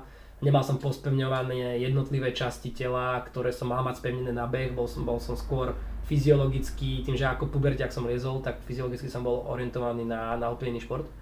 Takže bol to nejaký, nejaký proces, ktorý, ktorý trval a, a tá moja výkonnosť tiež vlastne postupne gradovala, to znamená, nebol tam nejaký veľký skok, že wow, že ty si talentovaný, že poď do toho, ale bolo to, ja som veľa času investoval do cyklistiky, do toho som behal, plával a v podstate tým, že ten dlhý triatlon je dosť dôležitý, najdôležitejšia je tam vlastne, alebo jedna z najdôležitejšia cyklistická disciplína, mm-hmm. keďže je najdlhšia, tak som tam vlastne dokázal potom časom urobiť aj, aj nejaké tie výsledky, ktoré sú zaujímavé znova z osobnostného hľadiska a z hľadiska nejakého progresu, na to ako krátko to robil, ale z hľadiska nejakého svetového výkonu je to, je to úplne zanedbateľná vec. Takže... Je, je z týchto troch disciplín, ktorú máš najradšej? Dá sa to tak vôbec povedať? Uh, to je tiež zaujímavé na triatlone, vlastne my sme po dvoch rokoch založili triatlonový klub, pretože mne to otvorilo úplne nové obzory a som si uvedomil, že tá trojkombinácia športov je z hľadiska dlhodobej nejakej udržateľnosti aj z hľadiska uh, fyzickej a psychického zdravia je, je perfektná. Mm-hmm. Kombinácia plávania, cyklistiky, behu, uh, človek tam zapája všetky, takmer všetky svalové reťazce, uh, to znamená, že nejaké riziko zranenia, pokiaľ je to dobre dávkované, je, je minimálne, ako keď človek len behá alebo keď človek len Jasne. pláva. A uh, odpoveď na otázku, ktorú si položila, je takisto je to s tými disciplínami. Hej? Že ja mám napríklad obdobie, jedno obdobie ma viacej baví jedno, a venujem sa tomu, druhé obdobie viacej baví druhé. Teraz už sa venujem všetkému tak, ako sa mám mm-hmm. venovať, ale ako hobby športovec napríklad príde jar, tak viacej, viacej času trávim na bicykli, lebo sa dá vonku jazdiť, celú zimu som nejazdil, uh, v zime viacej plávam, pretože sa dá byť na bazénoch, takže uh, je to také veľmi zaujímavo sa doplňajúce. A čo sa týka mňa, mňa vždycky nás bavila tá cyklistika, pretože aj som to mal najlepší progres, takže to je vždycky motivačné. A, a takže cyklistika, človek najviac toho uvidí a najväčší trm zadku bol asi, asi ten beh. No. mm-hmm. Nie je to plávanie, lebo to plávanie som mal tiež nejakú, nejakú sa kontinuálne sa zlepšujúce a to som sa na úroveň, keď dokážem plávať relatívne fajn. A, ale ten beh, beh bol taký, že sa často musel do neho premáhať a mal som sa zranení mm-hmm. a mhm. mal som jedno väčšie zranenie s kolenom rok a dva roky dozadu, takže vždy ten beh bol taký ten zadku. Kedy by mal človek začať s triatlonom, aby mal šancu sa presadiť? Myslím tým, že ak ja by som teraz začala, tak už by som pravdepodobne vždy bola iba hobby triatlonistka. Uh, už by som sa nedostala na úroveň elity. Kedy by si to tak odporučil? Ak to počúva nejaký rodič. Áno, je toto tiež pre mňa taká, taká téma, že ten uh, pojem presadiť sa alebo pojem dobrý výkon je strašne relatívny pojem. Hej. Že podľa mňa neexistuje dobrá výkonnosť. Dobrá výkonnosť je, je to, že sa cítiš fit a máš tam nejaký progres a to je dobré. Vieš. Keď nepríde do klubu človek, ktorý uh, v živote zabehol 10 km a potom bež 10 km za 70 minút, tak je podľa mňa dobrá výkonnosť, keď za rok a pol dokáže bežať desinu za 55 minút. Hej. Uh, znova svetová elita to beháva za 26 minút, to znamená, že nemáme sa o čom baviť. Ale čo je dobrá výkonnosť? Vieš, to, že ja dneska zabehnem desinu za 36 minút, to je dobrá výkonnosť? No a je to relatívny pojem. Dobre, dajme parametry. Uh, rodič by chcel Mhm. uh, dotlačiť decko do triatlonu, lebo sa tam sám napríklad nepre, nepresadil a chcel by, aby to dieťa robilo olimpijský triatlon. Ten športový trén už od malička. To znamená, že v dnešnej dobe už je tá výkonnosť tak nabitá, alebo tá elita je tak nabitá, že pokiaľ to dieťa od malička minimálne nepláva, tak má veľmi ťažkú šancu sa presadiť, pokiaľ má napríklad nejaké uh, olympijské ambície. Mhm. Hej, to znamená, že uh, k nám chodia do klubu detí, alebo už tí mladí chalani, ktorí pretekajú aj na slovenskej scéne, tak sú to často triatlonisti alebo plavci, ktorí od malička plávali a, a z- robia triatlon od, od útleho veku. To znamená, že, že, že je to tak, pokiaľ... Ja už napríklad nemám absolútne žiadnu šancu, že aj keď mám nejaké ambície v športe, keď som začal ako 23-ročný robiť triatlon, 24-ročný robiť triatlon, tak som mohol zabudnúť prakticky na akékoľvek ambície v tom krátkom triatlone, pretože ten špecifický plávanie je tam dôležité veľmi. A aj v tom dlhom triatlone, keďže si poviem, že chcem byť nejaký majster sveta alebo chcem byť nejaký profesionál, tak je síce pravdou, že tento dlhý triatlon nie je až tak vekovo obmedzený, to znamená, že tú výkonnostnú, výkonnostné maxima dokáže mať aj ako 35-ročný, 38-ročný, lebo je to stále vytrvalostný šport, ale je to znova beh na dlhé trate, to znamená, že nedá sa to urýchliť. Uh-huh. A teda mohol by si ešte vysvetliť, akým typom triatlonu sa zaoberáš ty? Myslím tým, že... Lebo ja napríklad sa v tom úplne neorientujem, viem, že je nejaký Ironman, že nejaká Xtera, potom je niečo na Olympiáde. Mhm. Najzákladnejšie sú vlastne také 4 typy triatlonov. To je šprint triatlon, olimpijský triatlon, to sú tie krátke triatlony. A tam sa bicykluje, respektíve pláva sa 750 metrov, 20 km sa bicykluje a 5 km sa behá. Olympijský sú dvojnásobné vzdialenosti. A rozdiel je ten, že cyklistika je tam absolvovaná v tzv. balíku, to znamená, že jazdí sa napríklad ako na Tour de France. hej. To znamená, že cyklisti môžu jazdiť spolu, môžu si pomáhať alebo súťažiť spolu, práve preto je tam to plávanie strašne dôležité, že ty kde vyplávaš, v ktorom balíku, tak väčšinou sa ťaháš. Ty môžeš byť akokoľvek, ja napríklad môžem byť akokoľvek dobrý cyklista, ja keď idem na majstrovstvá Slovenska v olympijskom triatlone, tak ja vyplávam v 3. 4. balíku a ja nemám šancu svojou výkonnosťou dobehnúť, dobehnúť tých, tých vpredu. Uh, takže to sú šprinty olympijské triatlony a olympijské triatlony na olympiáde. A potom sú dlhé triatlony, to je polovičný Ironman a celý Ironman. Polovičný Ironman je 1,9 km plávania, 90 km cyklistiky a polmaratón 21 km a dlhý Ironman sú dvojnásobné vzdialenosti opäť. Tam sa beží až maratón a bicykluje sa 180 km. A rozdiel je ten, že ja tú cyklistiku absolvujem na triatlonovom špeciále alebo na časovkárskom bicykli a musím ju absolvovať sám. To znamená, že nemôžem jazdiť balíku, nemôžem si s nikým pomáhať na okolo. To znamená, že aj, aj keď mám plavecký deficit na tých 3,8 km, tak na tých 180 km cyklistiky, tým, že som lepší cyklista a ťahám sám za seba, tak v podstate mám šancu dotiahnuť sa na, na tých vpredu napríklad. Uh-huh. A jaký je, uh, ako to vlastne, kto to to hodnotí a kto to Mhm. kontroluje, že či si v balíku alebo Uh, nie? taký ten draft zone sa hovorí, to znamená, že vzdialenosť, za ktorou môžem ísť za cyklistom je 12 metrov. Pokiaľ robím predbiehací manéver, musím ho urobiť do 45 sekúnd, sa mi zdá, je tam Mhm. nejaké obmedzenie. A kontrolované je to rozhodcami, to znamená, že naokolo sa pohybujú na motorkách rozhodcovia a ako náhle uvidia niekoho v balíku alebo hakovať, tak pretekár môže dostať kartu, to znamená, že buď dostane penalizáciu 5 minút, ale môže dostať až diskvalifikáciu, takže je to kontrolované. Viacero úkonov je tam kontrolovaných, ako odhadzovanie fľaše, aj to je penalizované a tak ďalej. Takže všade sa pohybujú uh, rozhodcovia, ktorí, ktorí to majú pod palcom. Samozrejme, že tie profesionálne preteky sú kontrolované kamerami, lebo majú live prenosy a tak ďalej. A my, my sme tí edge grupári, to znamená, že uh, to verejnosť, dá sa povedať, tak sme kontrolovaní ľuďmi na motorkách a rozhodcami a tak ďalej. Myslíš si, že keby ten olimpijský triatlon sa dal jazdiť na tých špeciálnych bicykloch, tak eh, že by to bolo prístupnejšie pre takých ľudí ako si ty? Ono sa jazdí. Ono sa na, sú krajiny, napríklad v Rakúsku je celá uh, pre age grupy, pre vekové kategórie, je celá, cez všetky šprinty aj olympijské triatlony, celý ten rakúsky pohár vlastne robený presne takýmto spôsobom, že sa jazdí na bezhákovo, to znamená, že jazdí sa na časovkárskych bicykloch, každý jazdí sám za seba. Mm-hmm. Ono je to zase zaujímavé, ten šprint aj olympijský triatlon si absolvovať, je to také dynamickejšie, je to, je to také oživenie, keď človek jazdí v tom balíku, ale znova treba sa to naučiť a, a je to taká zmena. Mm-hmm. Ja som nikdy nehľadal v tom športe ja som tam nikdy nemal nejaké, nejaké výkonnostné ambície z hľadiska poradia alebo z hľadiska, dokonca z začiatku z hľadiska ani času. Uh, mne išlo naozaj o tú osobnú výzvu, to znamená, že to, čo som zažíval v horách, čo, so, čo ma lákalo, tak to isté bolo pre mňa triatlon. Hej.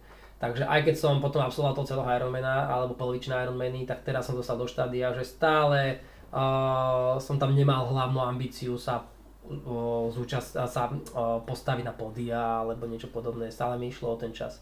Bolo to aj z dôvodu takého, že som na to výkonnostne nemal samozrejme, mm-hmm. ale v povahe mám stále rád, radšej ten, ten súboj alebo tu so, so sebou samým a ten, ten progres so sebou samým si sledovať. Myslím, že je to motivačnejšie ako sa non-stop porovnávať s niekým na okolo a, a to je taká, tá, taká možno nezdravá motivácia, ale ja to považujem za nezdravú motiváciu. Ale keď ste vy najlepší na svete, tak to potrebujete.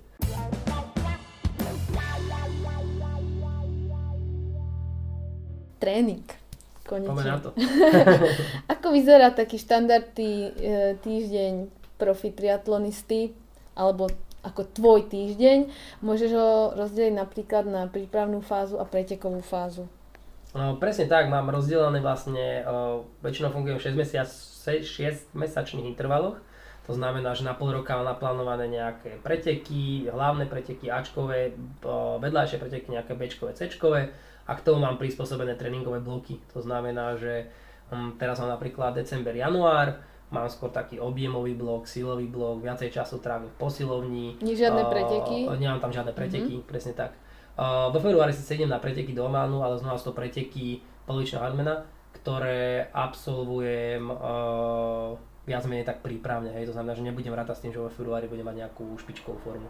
No, Takže... ešte sa opýtam, keď teda ideš na takýto pretek, keď uh-huh. počítaš, že nebudeš mať špičkovú formu, ideš tam napríklad nie na 100%, ale čo na 70, na 70 Nie, nie, na preteku vždy sa snažím v podstate podať svoj 100% výkon. Uh-huh. Ale rátam s tým, že uh, môže to vypaliť dobre, samozrejme, čo sa už akože párkrát stalo, ale pokiaľ tam nepodám nejaké, nejakú svoje maximálne výkonnostné hodnoty, tak to neberieme ako nejakú tragédiu a nehľadáme ihlu v kopese na pretože vieme, že sme neboli vo fáze tréningovej, keď som sa mal cítiť 100% najlepšie. Takže mm-hmm. mám tréningové bloky, väčšinou 100 mesačné bloky, a, ktoré fungujú na štýle 3 týždne trénujem a potom je tam týždeň nejaké zvolnenie, nejaká adaptácia a tie bloky sa samozrejme menia a o, počas týždňa je to potom takisto ovplyvnené, v akom bloku sa nachádzam, hej, čo sa týka o, o, hodín tréningu čo sa týka intenzity tréningu a tak ďalej. Takže je to strašne špecifické a, a to je trošku náročnejšie na tom triatlone, že vedie to, vedie to skombinovať, vedie to namiešať, pretože sa jedná o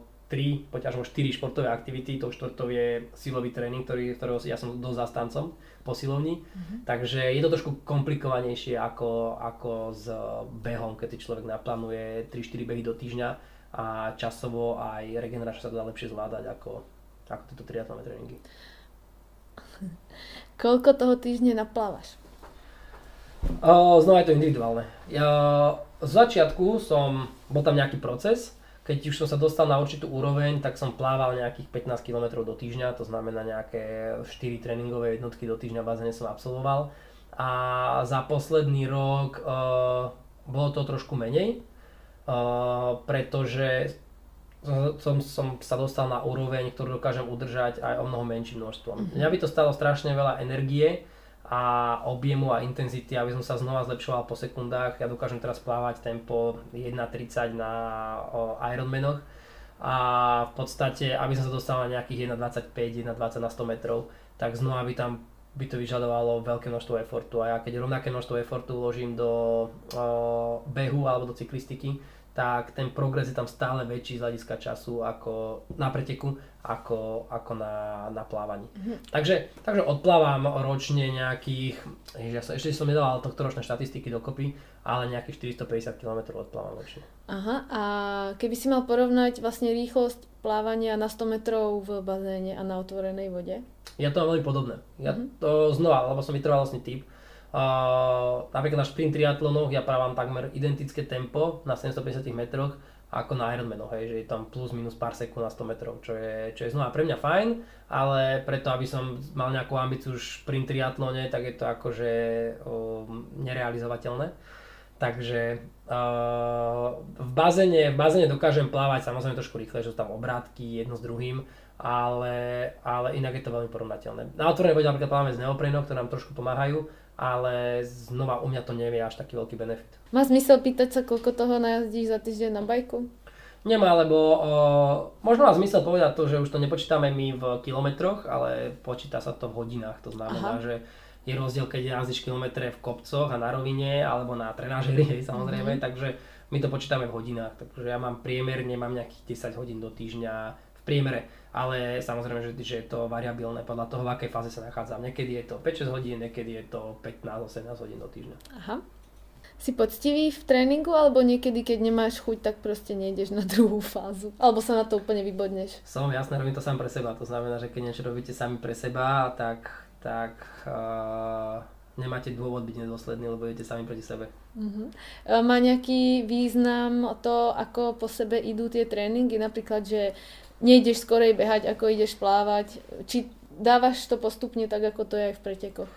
Niekedy áno, niekedy nie. Znova uh, záleží v akej fáze sa nachádzam. Ono, tá prirodzenosť tam väčšinou je, že ráno plávame, uh, potom mám nejakú cyklistiku a keď tak sa večer beha, ale znova záleží, pokiaľ je to regeneračný bicykel, tak sa to väčšinou dáva po tej ťažkej fáze. Väčšinou ja to mám nastavené tak, že mám daný deň nejakú prioritnú fázu, napríklad, ja neviem, v stredu je to, je to beh, to znamená, že behám tam, behám tam nejaké úseky, tak potom mám večer na nejaké vykrutenie na bicykli. To znamená, že v daný deň je vždy jedna fáza tá prioritná a tomu sa prispôsobujú tie ostatné fázy. Ale takisto napríklad trénujeme prechody, to znamená, že keď už, trend, keď už sa blížim preteku, tak to musím samozrejme robiť v tom porade, v akom to robím. To znamená, že keď, keď trénujem prechody z behu na bicykel, tak absolvujem samozrejme bicykel a potom hneď si obúvam tenisky a vybieham z toho určitý, určitý typ tréningu. Takže ešte, tak, takisto jasne. Dôležité. Ešte sa spýtam, a trénuje sa aj zvlášť to, že vlastne ako ty prídeš do toho svojho boxu a vlastne tu si teraz dneska povede, idem naskúšať 20 krát, ako sa z pláviek dám do bicyklistického. Tak, o, určite tie depa sú dôležité, na tých krátkych triatlonov sú veľmi dôležité, lebo tam v akom balíku vyplávate, ujde vám balík a potom šlapete sám na bicykli mm-hmm. a v mhm. podstate vám, to vás to môže stať závod. A o, tie depa trénujeme hlavne z so začínajúcimi triatlonistami, pretože znova je to nejaký stresový faktor, ktorý, ktorý človek keď si osvojí, tak sa v ňom cíti komfortnejšie mm-hmm. a ide to ľahšie na tom preteku. Takže je to dôležité to trénovať. A keď už sa dostaneš na určitú úroveň, tak potom už je to len nejaká udržiavačka a na tých dlhých triatlonoch to nie je až tak dôležité znova, keď ja absolvujem 10 hodinový, 9 hodinový závod, tak v DP strávim 5-6 minút, tak tam tie detaily nehrajú až takú rolu. Ale napríklad teraz na preteku na majstrovách sveta na poličnom Ironmanovi som práve depo pokazil a v konečnom sledku je to jediná disciplína, ktorá ma celého preteku mrzí, takže... takže Ako si pokazil depo? On sa hovorí, že v DP sa nedajú preteky vyhrať, ale dajú sa prehrať. Hej. Uh, ja som pokazil depo, že som sa tam trošku poblúdil. Valili sme vlastne 3 e, týždne dozadu som vrátil z Ameriky a druhý pretek bol v Utahu, majstra sveta v polovičnom Ironmanovi. A po plávaní som, plávali sme v ľadovej vode, takže som vybehol z vody. Uh, aj mal človek predstavu, tie depa sú dosť obrovské, napríklad na štarte je 3600 ľudí a sú tam tzv. dlhé také stojany, kde máme zavesené my vlastne tašky svoje, takže ja si musím, musím sa zorientovať, musím vedieť, kde mám tú svoju tašku, bežím ku svojej taške, zoberiem si svoje veci, tam si dávam neopren, vyberám si odtiaľ prílbu a po prípade ponožky a nejaké, nejaké nutričnú stravu, dávam si to do seba a bežím k svojmu bicyklu cez celé depo, berem bicykel a idem na cyklistickú časť. A znova je tam veľké množstvo úkonov, ktoré človek si musí zautomatizovať a musí si ich mať pripravené No a zrovna teraz sa mi stala taká vec, že som dobehol k svojej taške, ktorú som nevedel v nejakom zhone nájsť a akurát okolo mňa bežal uh, nejaký Američan, ktorý kričal, že poprehadzovali nám tašky, čo sa akože samozrejme že nemôže stať. Ale ja som v tom momente proste to zle vyhodnotil, tak som znova bežal na začiatok späť mm-hmm. celého depa, aby som si pozrel tabule, že kde je teda moje číslo, kde sú moje tašky. A bolo to na tom istom mieste. No proste stratil som tam skoro 3 minúty, čo je v konečnom sledku docela dosť času na, aj na tých polovičných Ironmanoch, mm-hmm. keď keď človek z hľadiska poradia, hej, že bol som tam 70. a mohol som ďaká tomuto času skončiť možno 55. celkovo, mm-hmm. takže... Jasne. Si sa nechal rozhodiť. Ja, to sa.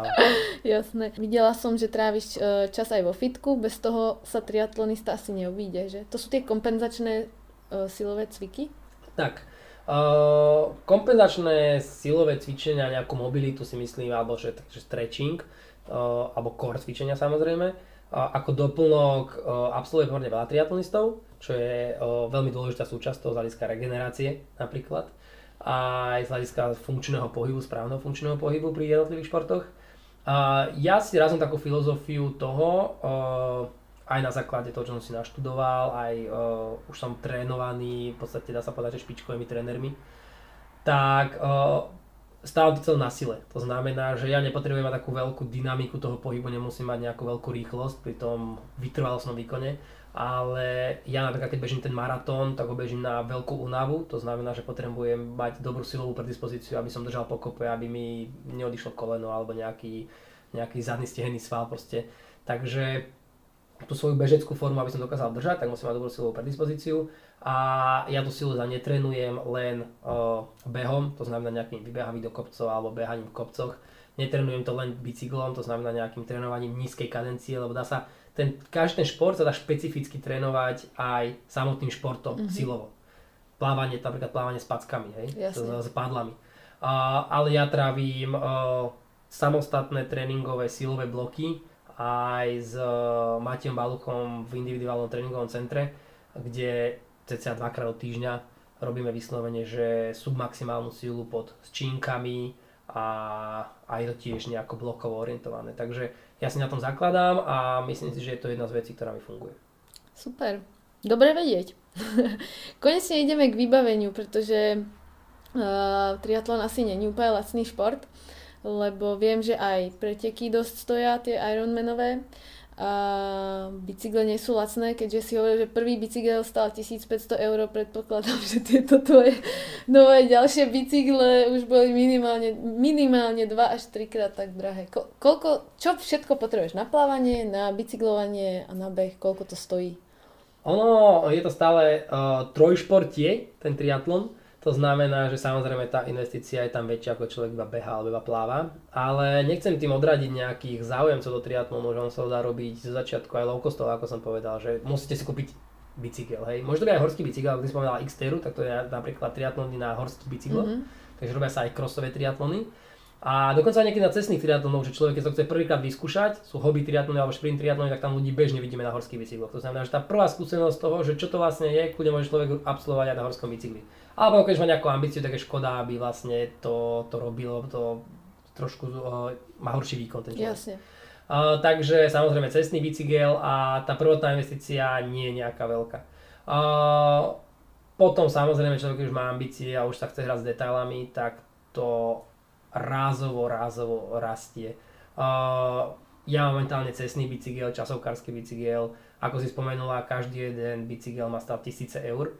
Uh, sú samozrejme, ja mám to šťastie, že mám ich partnersky vyskladané, to znamená, že mám tam rôzne zľavy, niektoré mám zadarmo bicykle.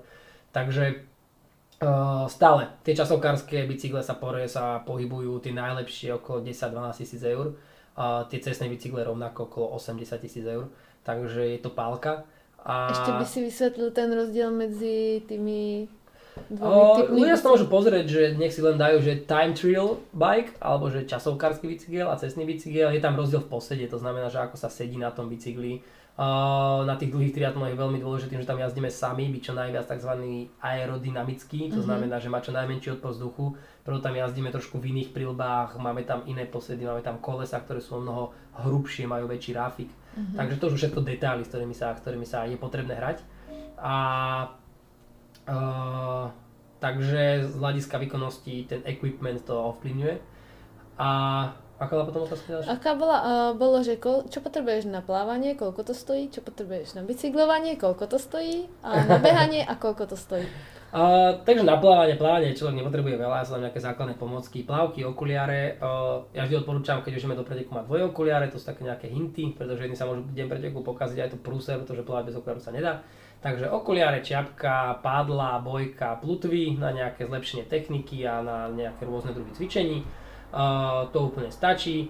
Čo sa týka cyklistiky, tam je to trošku komplikovanejšie, ale znova prilba, základ, bicykel, cyklistické tretry, to znova odporúčam ľuďom. Hneď od začiatku, ako sa učia bicyklovať, bicyklovať sa s tretrami, je to, je to ako šoferovať. Hej? To mm-hmm. znamená, že možno sa človek si diskomfortne prvé, prvý týždeň, dva, ale potom sa to tak zvykne, že je to úplne automatické a skôr či neskôr človek tým tretram určite prejde a potom je to zbytočne zdlhavejšie. Takže určite tretry a samozrejme cyklistická výstroj, teda oblečenie. A čo sa týka behu, tam si myslím, že všetci vieme, sú nejaké bežecké tenisky, sú to, je tieto bežecké oblečenie, takže Takže také bežné a čo sa týka tých financií, je to znova rôzne. V dnešnej dobe proste tie technológie tak pokročili dopredu, že človek dokáže bežať aj v teniskách za 80 eur, ale my beháme v karbonových teniskách, ktorých jeden pár stojí 300 eur. Hej. Mm-hmm. Takže je to strašne ťažko definovať, ale ten triatlon sa dá pre zábavu, pre radosť a pre obohatenie života robiť aj za uh, 2000 eur alebo 1500 eur na rok a dá sa robiť aj za 30 tisíc eur na rok. Mm-hmm. Hej. Takže k tým teniskám, uh, myslíš si, že tie, lebo tie karbónové si teda predstavujem tak, že to sú tie Nike, ktoré máš tak. s tým veľkým, s tou veľkou platformou tak. a uh, tie sú asi dôležité hlavne pri tých polmaratónoch a maratónoch. Inak, inak je to jedno? Ono, uh, ty sama bežkyňa, mm. odporúčam ti to vyskúšať, neviem, či máš karbónovú či si niekedy mala, je to brutálna zmena. Je to akože posledné 2-3 roky vlastne bol taký boom, prišiel s tým práve Nike v dnešnej dobe to už má, hádam každý, má to aj ASIC, má to aj Adidas, dokonca to už dávajú aj do trailových tenisiek, mm-hmm. že Salomony to majú a tak ďalej, on cloudy. A uh, je to fakt zmena. Tá ekonomika behu, tá odrazová fáza je proste iná v, to, v tej teniske. Uh, ono to, nie som sponzorovaný ani jednou značkou z týchto tenisiek, takže nie je to platená reklama, ale každému, komu to odporúčam na preteky napríklad, nie na polmaratóny, ale aj na tie rýchle behy, mm-hmm. tak tam cíti tú zmenu.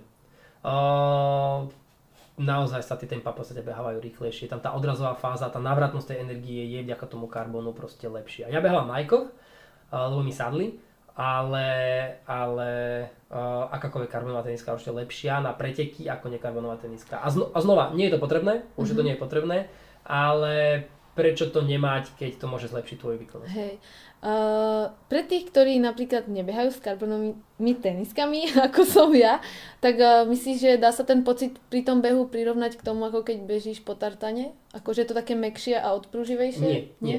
Ono to vyslovene cítiš, ako ti to strieľa tú nohu späť. Uh-huh. Super. To znamená, že ako náhle ty máš uh, dopad na asfalt alebo na tartan, a máš tú tenisku, nie je vybehaná samozrejme, oni majú trošku menšiu životnosť tej tenisky, Jasne. takže sú drahšie a majú Koľko, menšiu 500 životnosť. kilometrov? Lebo viem, že Nike má, Nike má že 1000 kilometrov pre tie štandardné tenisky. Pri štandardné nie, oni, ono sa odporúča pri 500 km, ak mení 400-500 km je to individuálne podľa váhy a tak ďalej. Mm-hmm ale tá karbonová teniska má 120 km, proste Ježiš, 150 km. Za 300 eur. Za, za, za 300 eur, ale, ale um, keď si ju obujete a bežíte nejaký polmaratón, tak oni tam uh, hovoria o tých 4% a on to plus minus, ono to bolo aj testované v rôznych laboratórnych podmienkách, aj externými, externými testermi, nielen Nikeom a Asicom tak je tam naozaj ten, ten progres. Ja tomu naprosto verím, len ešte si to asi rozmyslím. Keby boli premiet. No, jasne, jasne. Akože to vieš, je o to, že keď chceš absolvovať napríklad polmaratón, uh-huh. tak je, je to fajn, že si si ho odfajkol, ale potom jedného dňa, keď ho chceš zabehnúť za 1,40, a ty na, a behávaš za 1,43, tak ty sa na tie 3 minúty natrapíš pol roka alebo 3 čtvrte roka, zrazu si budeš tenisky a získaš 30-40 sekúnd vďaka teniske, mm. čiže reálne tak tak si to prehodnotíš, hej, že OK, že už do toho tréningu mám docela dosť dostraviť do jedného s druhým, tak, tak je to o tých prioritách, jak sa hovorí. Jasné, však som iba hobík a potrebujem poradiť si ďalších hobíkov. To je, druhá, to je druhá vec, že človek príde a vidí ľudí, ktorí behávajú týždeň a už behávajú vlastne v tých karbonových botách, tak je to také trošku akože zbytočné ale ja som názoru, že uh, žij a nechaj žiť, takže why not, pokiaľ ten človek môže dovoliť, tak prečo by si také tenisky nekúpil? Nie, ja, ja si určite myslím, že keď teda ľudia začínajú behať, tak určite by si mali kupovať dobré tenisky a nezačínať tak, že a veď ja moc nebehám, veď ja si kúpim iba nejaké šunky. Tak. tak. Dobre, tak od šuniek ideme k strave. Uh, dodržuješ nejakú špeciálnu stravu? Uh, ako kedy? To znamená, že znova záleží, v akom bloku sa nachádzam keď už som v pretekovom období, tak mám tam pár obmedzení, ale tým, že robím to dlhý triatlon, tak je dôležitý kalorický príjem, ktorý musí byť akože veľký pomerne. Takže ja sa nemôžem hrať, skúšal som sa hrať a, a je to o mnoho rizikovejšie z hľadiska zranení a tak ďalej. Takže mám určité typy jedál, ktoré nedávam, sú napríklad typické vyprážané jedlá, mm-hmm. k tomu sa snažím vyvarovať takmer celý rok ale inak jedávam všetko kaloricky výdajné. Ono je to zaujímavé, lebo jedávam akože relatívne dosť a stále som za to obdobie dokázal schudnúť 10 kg prirodzeným nejakou tou športovou adaptáciou a zmenou športu. Hej. Že keď som mal 78 kg pred um, 5 rokmi, tak dneska sa bežne pohybujem na 68-69 kg, kedy sa cítim naozaj že komfortne aj v behu, aj v cyklistike, mm-hmm. aj pri plávaní. A na Ironmanovi na Hawaii napríklad som dobehoval, mal som 61,5 kg, keď ma vážili, takže Fúha. sú tam rôzne extrémy. Takže išlo 6-7 kg dole. 6,5 kg som schudol za jeden pretek. Hej. Nás vážil vždycky na začiatku preteku, aj po preteku, na tých na majstrovstvách sveta.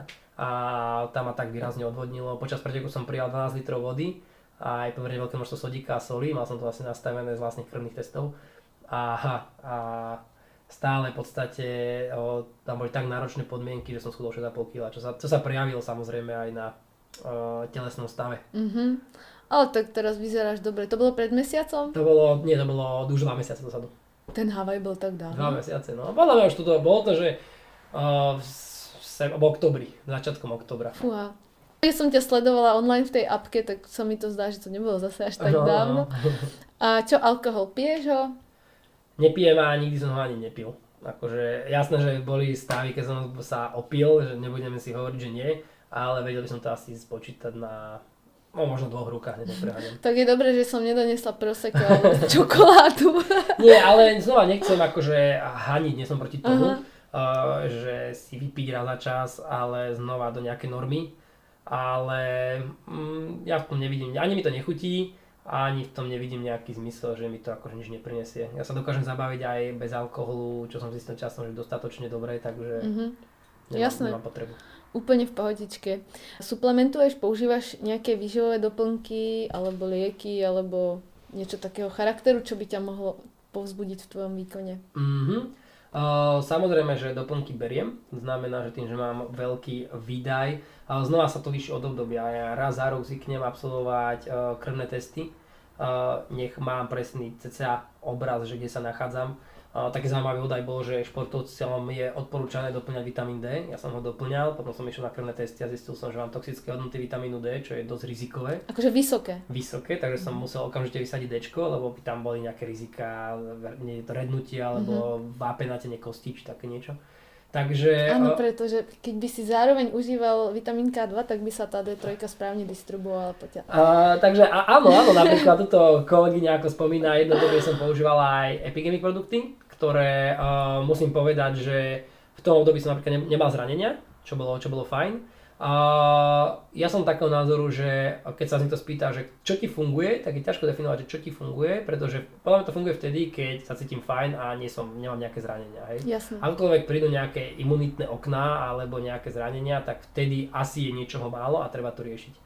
Tá A ešte do toho skočím, keď príde väčšinou takýto veľký zdravotný problém ako zranenie alebo veľký problém s imunitou, tak to podľa mňa, akože je to možno nejaký ezoterický náhľad, ale podstate to môže aj znamenať, že niečo ten človek robí zle a mal by sa vydať možno trochu iným smerom. Určite, určite. Len je to vždy, vždy také hľadanie uh, ihly v kúpke sena aj pri triatlone, že či to je pred trénovaním, či to je prostredím, v ktorom sa nachádzam, či je to fyzický alebo psychický faktor alebo kombinácia, alebo či sú to tá, tá, tie, tie nutričné záležitosti. Takže uh, vždy to treba riešiť samozrejme a ideálne, ideálna je tá prevencia, to sa vždy hovorí. Takže ja mám nejakú prevenciu, to znamená doplňam nejaké C a takéto bežné veci, B a jediné špecifikum, ktoré doplňam, je železo, to znamená relatívne šil, silné železo, To som sa vy- chcela vytrvalostní športovci Mhm. to v podstate musia doplňať.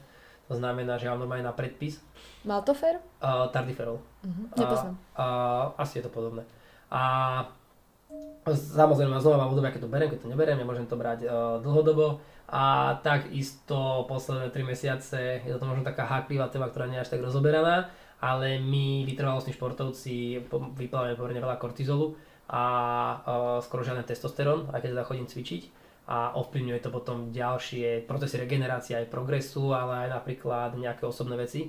Takže posledné dva mesiace už neberiem, ale počas tohto roka som bral aj nejaký voľný te- na uvoľnenie voľného testosterónu mm-hmm. a takéto. Lebo z krvných výsledkov vyšlo, že mám málo voľného testosterónu Mhm. napríklad. Granátové jablko ti pošlem. Dobre. To je, to je pre mužov. A takto. Aha. na tieto veci. A ešte by si niečo chcel povedať, čo napríklad nejaké štandardné tie C, D, teda neberieš? O, Dčko som bral, aj Cčko som bral, takže hovorím, že záleží to Omegu. od fázy, keď, keď mám omegu beriem, Mhm. ale znova tiež nie celoročne, že keď mám nejaké pretekové obdobie, tak jasné, že dopujem trošku viac v, v rámci Mhm. tých, čo, čo sa môže, ale takých bežných vecí, ale nie je tam vyslovene nič špecifické. A čo sa týka ďalšej disciplíny triatlon, je potom samozrejme stravovanie a to sa preberá do detailov, hlavne takéto pretekové stravovanie. To, to som znamená... ešte sa k tomu chcela dostať, Dobre. vlastne ako vyzerá tvoja strava behom pretekov. Čo o... raňajkuješ? Uh, asi podľa toho, či to začína ráno alebo po obede, asi ráno skôr tie triatlony a potom čo uh, ješ mm-hmm. behom a čo potom. Či vôbec si schopný jesť. Uh, čo sa týka takého bežného stravovania, už uzavriem tú tému, mm-hmm, som ti neodpovedal, prepač, že uh, mám pestré stravovanie, ja som zastancom pestrého stravovania, to znamená, že jem aj pečivo, jem zeleninu, jem ryby, jem meso, jem všetko Uh, postavené to mám ale primárne na, na sacharidoch, to znamená, že rýchlych cukroch a jem strašne veľa uh, cestoví napríklad, mám veľmi rád talianskú kuchyňu, takže, takže týmto smerom sa uberám. A čo sa týka takého veľkého bežného dňa, mám jednoduchý jedálniček, je na nejaký vždy buď kašu, alebo v podstate uh, nejaké vajíčka, väčšinou to striedam obdeň mm-hmm. a uh, obedy mám často u môjho obľúbeného Kaliforniana. To som chcela menovať. to je tiež také, to bolo, to bolo také moje vysnené partnerstvo, že mať jedného dňa nejaký, nejaký produkt stravovací, ktorý viem, že by mi dlhodobo sedel a zároveň by mal aj pre mňa zmysel, že je to to, čo potrebujem doplňať. Tak čo varí Kalifornian? To je presne, to je, to je rýža, je tam pomerne veľké množstvo rôznych druhov zelenín, a sú to bowly klasické. Mm-hmm. To znamená, že môžeš tam vyskladať čo chceš, či už chceš nejaký uh, kuskus alebo takéto veci. Môžeš tam vyskladať čo chceš. Tak vždy je tam kombinácia. Ja si vždy dám rýžu, dám si nejakú zeleninu, fazulky a navrh si tam nejaké meso a potom si tam dám nejakú tú nezdravú omáčku, ktorá mi to len ochutí, ale nemám z toho problém. Takže Takže môžem tam namiešať, čo chcem a zároveň je tam vlastne aj sacharid, aj proteín, aj nejaká tá vláknina. A, a po tréningovo to na tom dokáže fungovať tie 4 krát do týždňa. A kde nájdeme Kaliforniana, lebo je to moje vysnené, ja som hovorila, že až prídem do Bratislavy na budúcej. Určite Bratislave má nejaké 4 alebo 5 pobočiek otvorených a teraz sa otvárajú po celom Slovensku a majú cieľ, je to vlastne podnik, ktorý funguje o, nejaké 2-3 roky a majú, majú cieľ z hľadiska svojej obľúbenosti expandovať aj do zahraničia, takže, takže myslím, že aj v Čechách plánujú otvárať nejaké pobočky najbližší budúci rok. Yes. Takže, takže sú na Trenčianskej, sú rôzne, keď sa človek pozrie, tak, tak uh, sú rôzne po Bratislave. Pôjdem, vyskúšam, buď dneska alebo zajtra určite. No, no, môžeme spolu. no a čo týka tej pretekovej stravy, uh, to je strašne špecifické. To, to znamená, že človek musí nájsť to, čo mu sedí. A aj z hľadiska bežnej stravy, že sme individuálni, to znamená, že treba si nájsť niečo, čo človeku sedí a ja nie som zastancom veľkých zmien, to znamená, že keď si bol navyknutý na niečo, je fajn robiť nejaké malé, malé zmeny z hľadiska zlepšenia, ale teraz urobiť nejakú hrubú čiaru a stať sa vegetariánom alebo vegánom má väčšinou uh, zlé, zlé, zlé následky. A čo sa týka pretekovej stravy, fú, to je téma, ktorú dokážeme rozoberať najbližšiu uh, pol hodinu, hodinu. Tak ale, ale fungujem, fungujem na geloch. Uh-huh. Fungujem na geloch, to znamená, že znova potrebujem prijať čo najväčšie množstvo kalórií, čo naj, najefektívnejšie. A, a už si aj rátam kalórie, to znamená, že koľko ich spotrebujem, koľko ich potrebujem príjmať. Takisto o, minerálové straty, takisto straty soli. Uh-huh. Takže takže to všetko potrebujem doplňať a o, dva dní pred pretekom absolvujem tzv. Uh, carb loading, to všetci milujeme. To, to znamená, čo? že sa pre, prejedáš sa cestovinami, prejedáš sa tak. pizzou a takýmito vecami, aby si bol vlastne, aby bunky boli čo najviac uh, nasytené a potom dokážeš ísť do väčšieho deficitu v uh, pretekový deň. A, lebo ráno už nie je veľa, ako mm-hmm. spomínaš, štartujeme o 7, 8, 9 ráno, to znamená, že stávaš o 4, 5, dáš nejakú kašu, nejaký toast s arašidovým maslom a s medom a, a to je všetko, čo do seba dáš. Takže potom ideš na kalorický dlh a snažíš sa doplňať čo najefektívnejšie a čo najviac počas preteku, aby si dokázal držať ten, ten svoj výkon. Jasné. A keď sa vrátiš, vlastne dobehneš do cieľa, ovácie, medaile, všetko je. A, a potom, keď to opadne, tak to asi príde, že vlastne si hladný, ale dokážeš sa nájsť? Ide to vôbec? A, nie, nie. Ten žalúdok je v takom zapálovom procese, po tom výkone, že tam to trvá nejaký čas, je to individuálny nejaký čas, ale nikdy v podstate, alebo ja som ten typ, vidím tam niekedy ľudí akože jedávať, znova to je ten prístup preteku, že mne sa na tom páči na tom Ironovi, že sú tam ľudia, ktorí v podstate to idú len absolvovať, ako som bol ja, to znamená, že neriešiš čas, neriešiš ani tempo, to znamená, ten Ironman, celý aj polovičný Ironman sa dá povedať tak fakt turisticky. Hej? Mm-hmm. To znamená, že keď na turistiku tiež šlapeš 10 hodín na turistike, takže je to také obdobné ja som zastancom toho, že keď už dáš takýto nejaký cieľ, tak mal by si, alebo bolo by fajn, kebyže obetuješ aspoň čas príprave, pretože tá príprava dá často viac ako ten samotný pretek. A potom v podstate tiež, keď ten pretek dokončíš, tak máš taký lepší pocit sám zo seba, že OK, niečo som tomu obetoval, niečo ma to stálo, urobil som tam nejaký progres. Takže čo, čo je dobrá výkonnosť, sa vrátim, dobrá výkonnosť je to, že každý má nejaký potenciál, má nejaké karty na ruke a pokiaľ my za to dané obdobie dokážeme ten potenciál čo najviac maximalizovať a potom toho predá na tom preteku, tak to je tá dobrá výkonnosť toho jedinca. Mm-hmm. Takže Uh, takže toľko k tomu a keď dobehnem do cieľa, no tak ja mám väčšinou, uh, potrebujem hlavne z hľadiska uh, tekutinami prijať čo najväčšie množstvo znova sacharidov, aby som dokázal sa dať dokopy a, a potom až, až večer väčšinou tam prichádza takéto obdobie po preteku je príjemné, keď, keď idem do McDonaldu a, a podobne, takže do KFCčka. Jasne. Preteky? mm-hmm. Ako to vypadá, keď niekam letíš na preteky? Čo všetko si pripravuješ, aby si mal so sebou?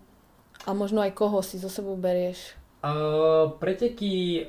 Uh, ja pretekám hlavne tú Ironman sériu. To znamená, že polovičná dlhé Ironmany. A oni sú organizované celosvetovo.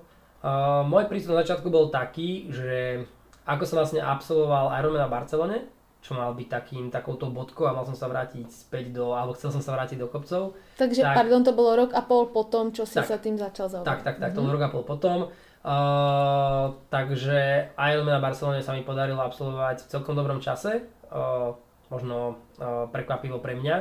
A, a vtedy som vlastne dostával nejaké, nejakú spätnú väzbu, že bola by škoda s tým skončiť, že nech skúsim ešte aspoň jedného Ironmana, že som sa mohol kvalifikovať na Hawaii, čo je, čo celkom pekný úspech. A tak som si povedal, že OK, že dám možno ešte jedného Ironmana, skúsim a možno sa kvalifikujem na Havaj a bude to mať akože pekný, peknú históriu budem mať za sebou. Už, sme, už som vlastne aj bol vlastníkom triatlonového klubu, respektíve sme ho založili s mojim plaveckým trénerom, takže dosiahnuť niečo v triatlone a naučiť sa nejaké nové procesy znova bolo aj to jedný, jedný môj, z mojich motivačných faktorov. A prišla korona, takže boli kopec pretekov odložených, takže sa to natiahlo až na obdobie ďalších dvoch rokov, keď som absolvoval ďalšieho Ironmana. A čo sa týka tých pretekov, z začiatku som si vybral preteky podľa lokácie. To znamená, že našiel som si nejaké obdobie, vedel som, že napríklad bolo by fajn absolvovať pretek v apríli, otvoril som stránku Ironman a povedal som si, že v apríli kde organizujú preteky, že aha, je to napríklad, bolo to vtedy, že Astana, Hej, že wow, že Astana, Kazachstan, že do Astany som v živote nebol a ani tam ani v živote nepôjdem, ale je to zaujímavá lokácia, sedí mi to, je to vlastnejšie štartovné, tak som si zaplatil štartovné a letel som do Astany. Hej. Väčšinou chodíme, uh, ideálne, keď ideme akože uh, dvaja partiaci, to znamená, že vieme spolu odtrenovať, vieme si spolu zapretekať, znova to šerujeme tú, mm-hmm. tú mhm. emociu. Ale teraz už cestujem veľa s e, priateľkou alebo s rodinou, tým, že rodičia sú tiež športovo aktívni, takže takto ako kombinujeme. Tak ja som pochopila od tej kamarátky, že napríklad je fajn, keď, e, ja neviem, ideš na štart plávania a máš papučky, aby ti nebola zima. Hej, hej, Vieš, a je tam niekto, komu ich tak hodí, že ja... Ve, väčšinou ich tam nechávame. Teraz napríklad St. George bola takom sranda, že bolo ráno 6 stupňov na štarte, že tam prišlo strašné ozimenie. A, a našiel som na zemi normálne, že rukavice zimné. A čakal som na štart dosť dlho v tom rade, tak som sa normálne natiahol tie zimné rukavice na nohy a som tam, som tam ťapkal s tými zimnými rukavicami, takže áno, sú tam rôzne takéto uh, šikovné uh, veci, ktoré, ktoré si dajú vychytať a, a, a pomáhajú ku komfortu. Hej, lebo dávala som jej teraz šlapky zo sauny, že, že budeš ich potrebovať? Nie, ja ich potrebujem na štart, dobre zober. No, počka. Vieš, tak nemôžeš si kúpať vždycky nové papuče na každý nový štart. Takže... Hej, hej. Ako to vypadá, keď prídeš na preteky niekam? A ako moc dopredu tam treba byť, aby si sa aklimatizoval, ako prebieha registrácia a príprava, príprava tvojho stanoviska na preteku, kam si dáš bike, veci na beh a tak. Mm-hmm. Budeme sa baviť o tých Ačkových pretekov, o tých prvých dôležitých, lebo tie vyžadujú trošku dlhšiu prípravu, aj keďže vyžadovali väčšiu obetu. A, a napríklad môžeme sa baviť konkrétne o Havaji, ktorý bol úplne že špecifickým pretekom z hľadiska aklimatizácie, Uh, takže je dobre prísť minimálne týždeň dopredu, aby si človek zvykol na, na podnebie aby si dokázal pozrieť minimálne časti trate, to znamená, že rozplával sa v, vo vode, často plávame v mori, to znamená, že zistil, aké sú tam vlny, aké sú prúdy, mm. ako mhm. vychádza slnko, ako zapadá slnko. Zapadá to ti jedno, ale minimálne ako vychádza. a, takisto si prešiel cyklistickú časť, takže minimálne týždeň dopredu, týždeň až 10 dní. A na Hawaii som išiel 8 dní dopredu. A, a tam, tam vlastne absolvujem také nejaké vyladenie, nejakú adaptáciu na časové pásmo. A v podstate... Môžem sa opýtať, uh-huh. uh, vlastne pretože jasné, tam je veľký časo, veľká časová zmena, takže ty si sa napríklad ako dlho dával dokopy po, let, po tom lete? Uh, smerom do Ameriky je to vždy lepšie, to znamená, Jasne, že ideš po? ide, ideš po, takže tam som mal nejaké 2 dní a bol som relatívne v pohode a smerom naspäť je to vždy horšie. Takže tam som bol po dvoch dňoch, som bol relatívne adaptovaný, tam asi 12 hodinový posun, čo je, čo je docela dosť ale, ale bolo to v pohode. A športuješ behom takýchto chvíľ, alebo to Ľahko. telo je... Ľahko. Mhm. To znamená, že um, uh, ja aj, nie je dobre porovnávať športy, že ktorý šport je náročnejší. Každý šport má svoje špecifika, každý šport je v podstate náročným športom, keď sa robí na výkonnostnej úrovni. Mhm. Ale ten triatlon je náročný časovo a je to najnáročnejší šport, si myslím, že z hľadiska časového, časovej investície. Takže ja vždy sa snažím uh, ľahko uh, klusať, ľahko bicyklovať. Uh, málo kedy mám vyslovené, že napríklad že deň voľna, takže tým, že potrebujem trénovať všetky tie disciplíny. Takže aj keď napríklad prídem na, niekedy sa nám stalo, že mám dlhší, dlhšiu pauzu na, medzi letmi, napríklad, že máme 6 hodinovú pauzu medzi letmi a čakám na letisku, tak v podstate sa idem prekúsnuť okolo letiska. Mm-hmm. Mhm. Takže aby znova tam ten, ten metabolizmus pracoval. Takže... Jasne. Dobre. A ešte ako vypadá vlastne tá príprava, lebo vidím na tvojom Instagrame, som videla videa, ako prídeš, dostanete nejaké, neviem, registračné veci, potom sa tam prechádzate, ukazujete, ako to tam výborne vyzerá, ideš na stanovisko, vlastne uh, aj keď som ťa teraz sledovala na, na Havaj po, po, pomocou tej aplikácie Ironman na mobile, tak, tak mi chodili, a športovci, chodte sa zaregistrovať, a teraz chodte hentam a hentam, že chodilo to teda aj mne, Mm-hmm. ale ako to prebieha, keď tam teda si prišiel na ten Havaj a išiel si si pre BIP? Ono vždy e, registrácia prebieha viacero dní pred, tým, že v podstate týchto pretekov sa zúčastňuje veľké množstvo ľudí. A, takže registrujeme sa 2-3 dní predtým a deň pred pretekom si dáme veci do tzv. depa, to je presne to miesto, kde vlastne ja mením splávania na cyklistiku a cyklistiku na beh. A do toho depa si odkladáme bicykel, odkladáme si prilbu, odkladáme si tenisky, to znamená, že máme tam vlastné tašky s vlastným číslom. A to depo je potrebné si naštudovať, pretože sú tam už tie pravidlá samozrejme, v ktorom smere sa vybieha z, z jednotlivých disciplínach, z ktorých, v ktorom smere sa ide do ďalších disciplín.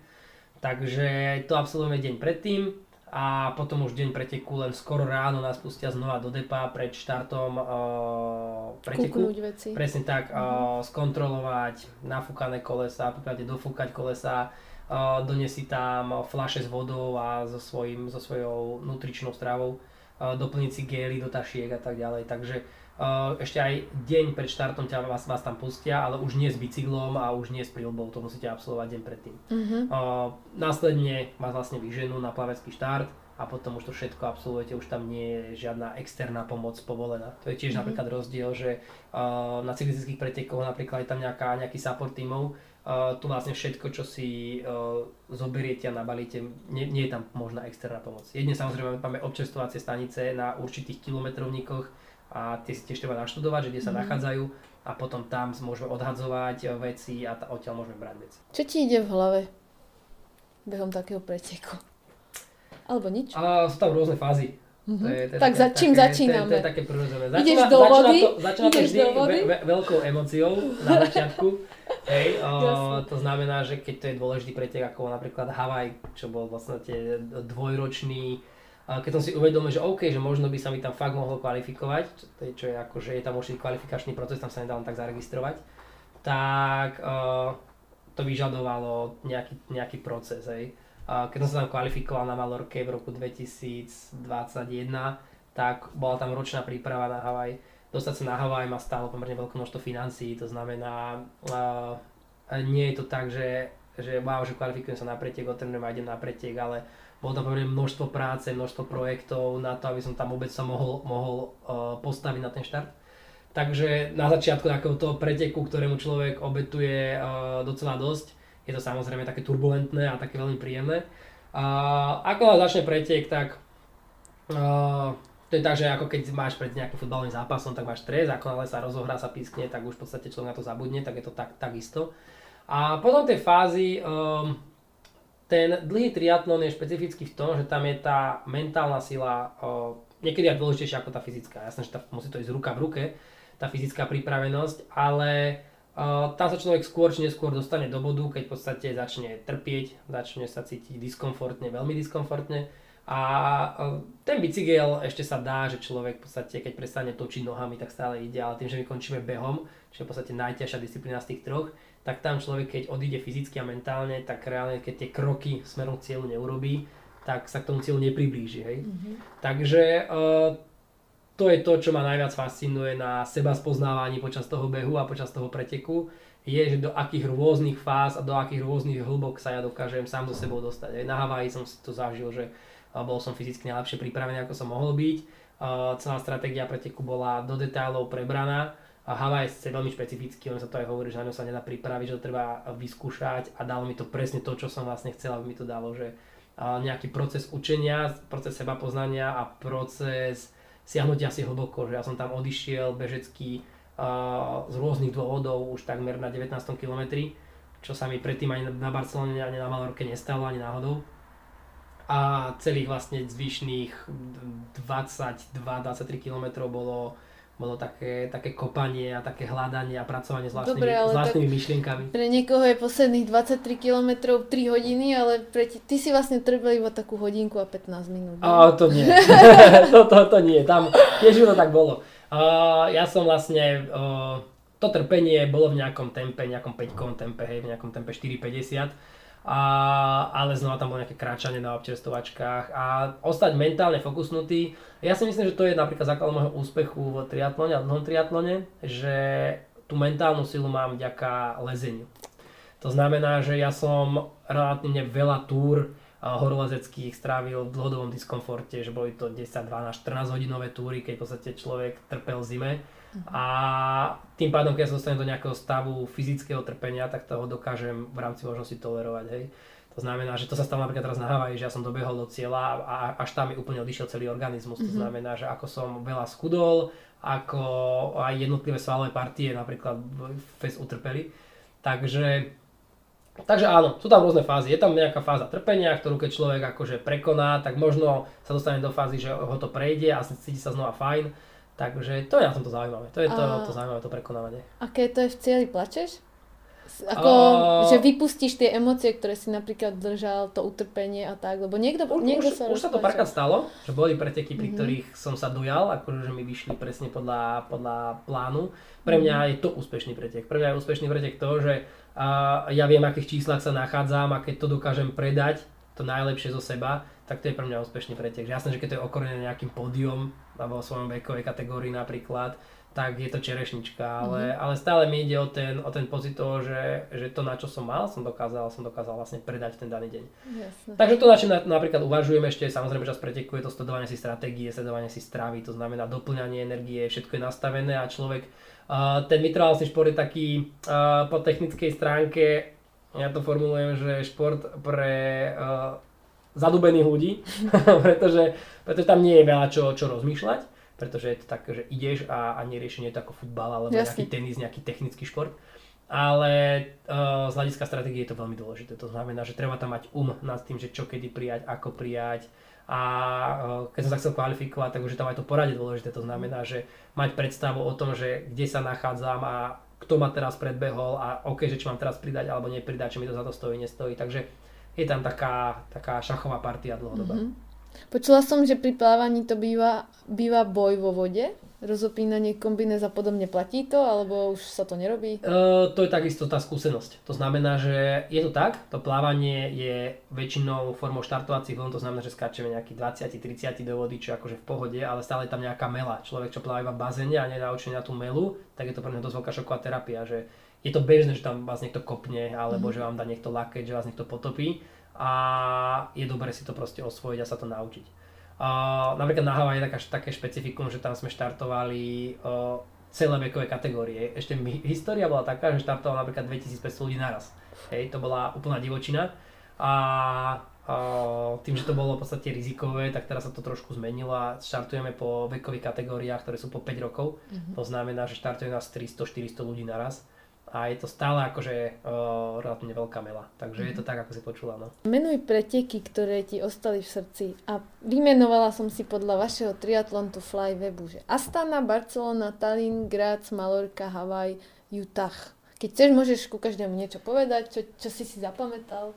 Sú také tie breaking pointy vo, vo nejakom, o, sú také nejaké že body, ktoré ma zmenili, ale o, znova sú to akože výsledkom pre mňa, čo mňa najviac dalo, je tá samotná cesta. Preto hovorím, že dať si nejakú polovičnú hromadu alebo Ironman, ale na to, aby som to dokončil, uh, ten proces je tam dôležitý, že ako sa k tomu dopracujem.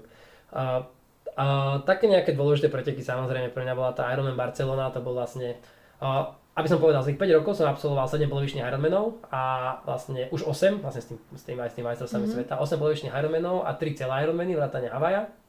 A uh, Nezabudnem na prvý polovičný Ironman samozrejme v, v Poreči. Uh, Ten išla teraz tá kamarátka, ktorá začala. No, no to, je, to je také, že dostupné autom, že nemusí tam človek letieť, keď letíme musíme ešte baliť bicykel, je to komplikovanejšie trošku. Takže uh, prvý Ironman v Barcelone, samozrejme, to bol, to bol emotívny zážitok. A s pekným potom, výsledkom. S pekným, s takým, akože v rámci svojich možností pekný. Ja som išiel za 9 hodín 23 minút a skončil som tam desiatý vo svojej vekovej kategórii, takže na to, aby som sa myslel na Havaj, tak by som musel skončiť top 3 cc alebo top 2, takže e, stále, ale časovo to nebola až taká veľká bariéra. Takže Bar- Barcelona bola takou zmenou, pretože som sa rozhodol, že v tom chcem pokračovať. Potom Astana, o, to bolo po, rok na to, polovičný Ironman, tam som sa vlastne, tam som sa umiestnil štvrtý a tým, že už prvý pretekár bol kvalifikovaný, tak jeho kvalifikácia padla na mňa, mm-hmm. tak ja som sa kvalifikoval na majstrovstva sveta v polovičnom Ironmanovi, čo bola znova, to bol prvý bod, keď som si začal uvedomovať, že kokso, že OK, že aj hráme o nejaké poradie, že teoreticky, že možno by som sa mohol niekedy postaviť na nejaké podium, hej. Takže znova to bolo také nejaké uvedomenie, že možno o, také nové otvorenie sveta, nové dvere. Takže to bol taký nejaký ďalší breaking point a potom samozrejme uh, Malorka, to znamená, že po korone to bol druhý Ironman, na ktorý som trénoval a tam sa mi podarilo vlastne kvalifikovať na Havaj, takže tam som si splnil niečo, čo som, čo, čo som veril, že by som si chcel splniť. A uh, vo Varšave som tento rok išiel polovičného Ironmana. Znova, sú to nejaké body, ktoré kde sa posunieš trošku ďalej, ktoré sú takou odmenou. Hej. Nie, tie preteky nie vždy sú odmenou. Ľudia dostávajú výplaty bežne, mm-hmm. pre mňa aj výplata nejaký dobrý pretek. Mm-hmm. Takže tam som si robil osobne lepší čas, umiestnil som sa na druhom mieste, že som tam za 4 hodiny 10, čo znova ma posunulo z hľadiska výkonnosti. Vedel som, že už som v tých časoch, ale v podstate to na preteku sa mi podarilo až tam, takže znova to bol nejaký posun. A potom samozrejme tento, táto Amerika, 6 týždňov v Amerike a dve majstrovstvá sveta na Havaji a v Utahu to bol v podstate taký, taký zážitok, ktorý, ktorý ano. samozrejme, že mám napísané race reporty na stránke, ktoré si prečítal, lebo je to dosť do hĺbky, do, boli by som znova dlho. Takže... Uh, ten Utah, na ten si sa vlastne uh, ako nominoval kedy? A v Astane. To bolo roku 2019.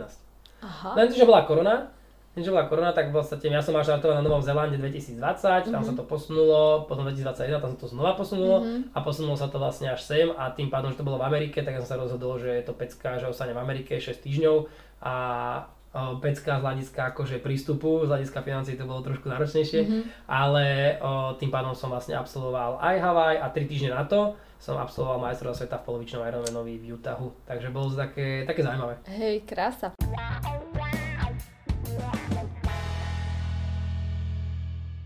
Keďže takto veľmi športuješ, tak je dôležitý aj odpočinok a regenerácia. A ako regeneruješ ty? Mm, regenerujem znova akože stravou, spánkom. Uh, presne nemám bohu akože, ale viem, že spánok je dôležitý, to znamená, že uh, taký, že poobedný nep uh, je, je perfektná vec, proste ja si celé nemôžem dovoliť, ale snažím sa ani pracovať, že keď som na sústredeniach napríklad, tak je to základná vec, na ktorej, ktorú, ktorú zapájam. A potom mám rôzne spôsoby, ja som zastavcov aktívnej regenerácie, to znamená, že pohybovej aktivity kratšej v úplne nízučkej intenzite, to znamená, nech tam prebehne to prekrvenie formou, formou daného športu. A mám rôzne regeneračné nástroje, to znamená, či je to uh, masáž na pištol, alebo či je to rolovanie a raz za čas idem na masáž, takže... takže... Sauny, kryosauny? Uh, sauny a kryosauny, striedanie studenej teplej vody v, väčšinou v sprche absolvujem, ale saunovanie ani kryosauny, kedy som to robil a už to nerobím. Uh-huh, jasne. O, dôvod je časový. Znova, my sme sa niekde dopraviť, odpraviť a, a toho času nie až tak veľa, aby som to robil. Kam chodíš na fyzio? Alebo chodíš na fyzio? Mhm. Fyzio mám v ITC v Bratislave, v individuálnom tréningovom centre, kde, kde absolvujem uh, raz do týždňa väčšinou takú nejakú pohybovú prípravu alebo som na stole u fyzioterapeuta a uh, silovú prípravu tam absolvujem tiež. Takže inak druhú väčšinu času trávim v X-Bioniku, lebo je to jeden z mojich partnerov, to znamená, že tam plávam, tam behám, je to, je to unikátny rezort z hľadiska, myslím si, že európskeho meritka a kto ho nepozná, nech si ho pozrie, v podstate stojí to za to, takže, takže tam trávim väčšinu času. Hej, a teraz sa presunieme na sponzoring a mali by sme vymenovať úplne všetkých, ktorí ťa sponzorujú. mali by sme im dať priestor, pretože asi bez nich by to úplne nefungovalo. Hej. Takže X Bionic, Bratislava, tak Uh, pre, presne tak tým sponzorom chcem, ako, akože je to veľmi pekné, ďakujem ti veľmi pekne za tento priestor, pretože sú to ľudia, ktorí tým, že ja nerobím olimpijský šport, tak ten šport nie je podporovaný žiadnymi zväzmi a ničím podobným a uh, skladanie sezóny myslím si, že môžem byť úplne transparentný, mňa v podstate len tieto, týchto 6 týždňov v Amerike ma stalo 20 tisíc eur, čo je akože uh, pomerne vysoká suma a snažím sa uh, ja som tak rozdelil. Jedná sa to materiálnu podporu. A materiálna podpora sú to značky Compressport, ktorá ma podporuje z hľadiska oblečenia a takýchto vecí. Sú to špičkové oblečenie, takže som veľmi rád, že ho mám. Uh, hodinky Sunto napríklad, uh, Uvex, okuliare a prilby. Takže uh, to je z hľadiska nejakej materiálnej podpory a uh, z 2XU neopren, takže povedám 2XU, uh, 2 times U neo, mm-hmm. neoprenoch. A z hľadiska, potom je ten druhý faktor, to znamená, že znižovanie nákladov, ja si musím platiť akože úver na bývanie a takéto veci, mm-hmm. tie si snažím pokrývať svoj, svojou bežnou zárobkovou činnosťou.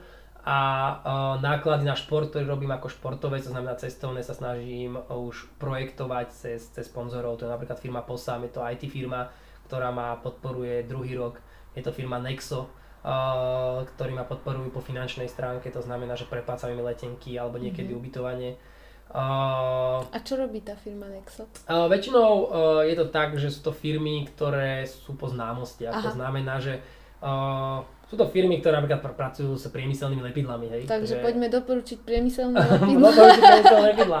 Uh, je, je, takto funguje. Takto funguje. Mm-hmm. Bol som napríklad podporovaný spoločnosťou AXA, kým nekúpila spoločnosť Uniqua. Mm-hmm. Uh, tým, že ja sa snažím v podstate na sociálnych sieťach, som pomerne aktívny aj na webových stránkach, na YouTube napríklad bola celá cesta na Havaj prezentovaná, tak tie značky, ktoré sú v športe, sú relatívne akože ochotné podporovať, ale predsa len nejaká IT firma, dáte si napríklad logo na dres, spomeniete ju v príspevkoch, ale ten, ten prínos tam nie je taký, takže o, väčšinou to ide o, cez známosť a o, cez ochotu vlastne, že ten projekt, ktorý, ktorý robím, ktorý je celkom zaujímavý si myslím, mm-hmm. dokáže osloviť tých ľudí, a potom v podstate sa, sa, sa do toho pustia. A čo marva tyčinky? A marva tyčinky, čo sa týka stravy, presne tak. Je to body roll, čo sa týka napríklad nejakých uh, doplnkov, čo sa týka kaší a doplnkov výživy, napríklad C, B, D. Uh, je to X-Bionic, je to Red Bull mm-hmm. uh, ako, ako mediálny support a takisto mi pomáhajú s financiami z časti. Takže je tam, je tam väčší tým ľudí, ktorý, ktorý, mi, ktorý mi pomáha, ktorý mi to uľahčuje. Nezabudli sme na niekoho? Uh, ako sú tam určite ľudia, ktorí ani nemajú potrebu byť, byť, byť mm-hmm. vypočutí, uh, ale tiež im pomáhajú a tiež im samozrejme veľmi ďakujem a oni sú súčasťou tejto mojej cesty a, a, a vedia o tom, že ak, ak tak to im robím. ďakujeme. Ďakujem. sponzory si vyberajú teba, alebo ty si ich oslovil? Všetko. Ide mi... Áno? Aha. Uh, všetko je to oslované. To znamená, že ty chceme aj uh, trošku nabádať ľudí, ktorí sa pohybujú, alebo mladých športovcov. Ja sa snažím robiť takú osvetu, že Dnešný svet funguje na tých sociálnych sieťach a tá marketingová forma funguje takýmto spôsobom, takže aj keď komunikujem s tými sponzormi, tak spätnú väzbu, ktorý od nich dostávam, napríklad je to Compressport International alebo Sunto, tak mi presne povedia, že ich zaujímajú prvý traje na svete z hľadiska výsledkov a potom ty keď si 10, 20 a máš stále super výkonnosť, ale ešte tam nie si, tak v podstate sa pozrú na ten, na ten balíček, ktorý tým ponúkneš. Pozrú sa na ten balíček sociálnych sietí, mm-hmm. pozrú sa na ten balíček vystupovania tvojho a až, až potom sa pre teba rozhodnú nejakým spôsobom. A môžete takmer zabudnúť, že vás oslovia firmy. To znamená, že vy ich musíte osloviť znova vhodným spôsobom. To znamená, že ja mám vytvorený nejaký športový životopis, mám tam svoje údaje, dáta, tých dát tam nie je znova veľa, je tam skôr uh, nejaké informácie o mne, kto som, čo som, čo sú moje ciele, čo sú moje plány, aké je moje vystupovanie. A toto nás, následne rozposielam a v podstate dostávam nejakú spätnú väzbu z toho a následne s tými pracujeme. Takže, takže a takisto na začiatku netreba veľké očakávania, to znamená, že uh, keď oslovíte nejakú značku a začínate s ňou spoluprácu, tak nečakajte, že hneď na začiatku vám dá nejaký veľký balík, lebo asi vás prvý rok musí samozrejme oťukať, ako to funguje, vy si vytvoríte nejaký vzťah a potom následne sa na to stavia, dajú sa vytvárať nejaké lepšie podmienky. Takže ja uzatváram zmluvy na ročnej báze väčšinou, a v podstate každý rok ju, ju upgradeujeme nejakým mhm. spôsobom mm-hmm. hľadiska nejakej spätnej väzby. Takže dá sa povedať, že vlastne produkty, ktoré ty promuješ v rámci tejto spolupráce uh, sú overené, pretože ty sám si ich začal používať, páčilo sa ti to a preto vlastne si ich oslovil pre spoluprácu a není to len tak kúpené, že Presne Pozri, tak. tu ti dáme zľavový kód, dáme ti nové tenisky, ale ty to teraz proste promuj a je jedno, či to bude dobré alebo zlé. A presne tak, ja som 100% zastancom toho, že všetky značky musíme s nimi 100%, 100% stotožnení. To znamená, že aj to komunikujem, že nejaké zľavové kódy a prezentovanie zľavových kódov, v podstate to, to nerobím, hej. Mm-hmm. Robím to vyslovene z nejakého úplne že presvedčenia, že za nejakú vďaku za niečo, keď, keď raz za čas ale je to úplne minimálne na nejakom mojom profile. Lebo Takže... ja mám vysledovaných nejakých športovcov, uh, ktoré sú takéto predajné osoby a práve, že idú zo značky na značku, teraz bola najlepší on, teraz je najlepšia Puma a podobne, takže... Ono, uh, je, to Alebo... taká, je to taká téma, že... Uh, Alebo ja, vieš, ja, to, ja to nerobím, uh-huh. ale dokážem pochopiť športovcov, ktorí to robia. Hej? Že napríklad uh, poznám o, Sema Leidlova, svoje kamaráti, poznali sme sa na Hawaii, trávili sme tam spolu čas, ktorý je druhý najlepší na svete momentálne v Ironmanovi a viem, ako on, on komunikuje so značkami, že má síce značku sponzora, ktorý v podstate uh, mu dáva nejaké finančné podmienky a produktové podmienky a zase príde značka, ktorá mu dá dvojnásobne lepšie podmienky, tak samozrejme, že je to proste vec, ktorá ich živí. Takže sú športovci, ktorí uh, zmenia možno nejakú značku a je za tým niečo viac. Takže Takže ja to, ja to o, záleží v, akom, v akom si štádiu a aký je ten dôvod, dôvod zmeny. Mm. Hej. O, ja, mňa ten šport v podstate neživí ako sponzoring samotný, to znamená, mne to len znižuje náklady, to znamená, že ušetrené zarobené mm-hmm. a mňa živí, mňa živia iné činnosti, to znamená, že také tie bežné, takú tú bežnú životosprávu, ktorú má každý z nás, tak toto má, má živí niečo iné. Jasné. No mne išlo vlastne o to, že každý ja neviem, Rytmus má nejakú svoju značku, má svoje nejaké meno a on napríklad povedal, že on, si, on nebude promovať niečo, čo proste sa mu nepáči uh-huh. alebo že mu veľa zaplatia. Boh vie, čo je, jak je to moc pravdou, ale toto uh-huh. je mi sympatické a ja som si, lebo niektorých športovcov sledujem dlhší čas, proste vidím, jak sa premieňajú v čase. A vlastne sa mi nepáči, že oni majú svoje meno, majú nejakú značku, ty ich nejak ako berieš, ale vlastne vidíš, že kokos on skáče tu z tohto na toto a som si napríklad istá, že takýto energetiák proste on nepije a mhm. zrazu ho začne piť, Hej. alebo robí, že ho pije a vlastne vie, že jemu samému to škodí, ale aj tak to bude promovať, lebo dostane 30 tisíc eur, neviem, za rok. To už je tá vypoveď toho, toho človeka. Ja hovorím, že to je, to je ten charakter a že charakter a hodnoty first, jak sa mm-hmm. hovorí na prvom mieste. To znamená, že máme to individuálne a, a a dnešný svet funguje rôznymi spôsobmi, takže je prirodzené, že aj v športe to tak, to tak funguje. No.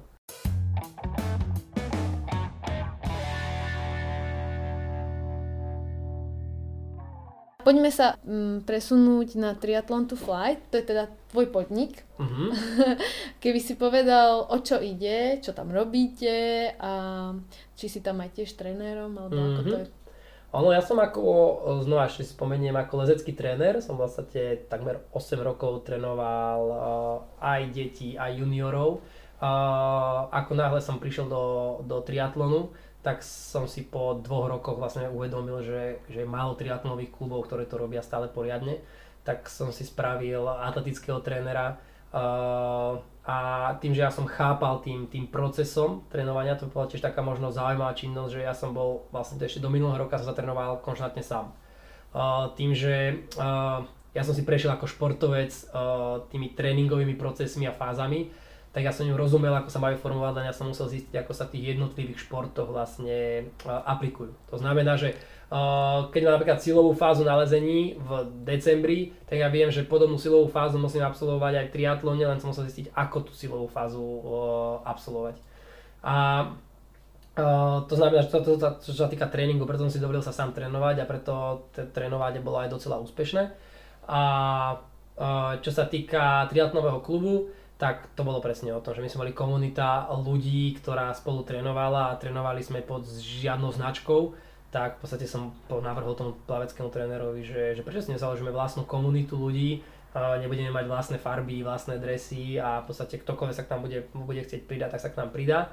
A je to tak trošku ako s mojou uh, triatlonovou kariérou, tak takisto je to aj s klubom, tak je to taký proces, uh, bude možno trochu neslušný, že nabalujúceho sa hovienka, mm-hmm. lebo, lebo išlo tak postupne. Začali sme ako partia, boli sme 8 ľudí, a chodili sme spolu na preteky a postupne sa tam pridávali viacerí a viacerí ľudia, a, ktorí mali záujem toho súčasťou a zrazu v podstate sme mali 25 ľudí v týme a už to vyžadovalo nejaký, nejakú, nejaký manažment, nejakú komunikáciu, nejaký branding, nejaké rezervovanie dráh a tak ďalej. A dostali sme sa do štádia, že v podstate náš klub má 90 členov, 40 detí a takmer 50 dospelých a pravidelne trénujú, organizujeme im tréningové jednotky v Bratislave, Šamorine, organizujeme preteky, organizujeme sústredenia, píšeme im individuálne plány. Mm-hmm. Takže je to taký komplexný balíček, ktorý, ktorý sa takto vyvrbil a spájame vlastne komunitu, komunitu. Takže sme mladý klub, fungujeme vlastne len 3 roky. Mm-hmm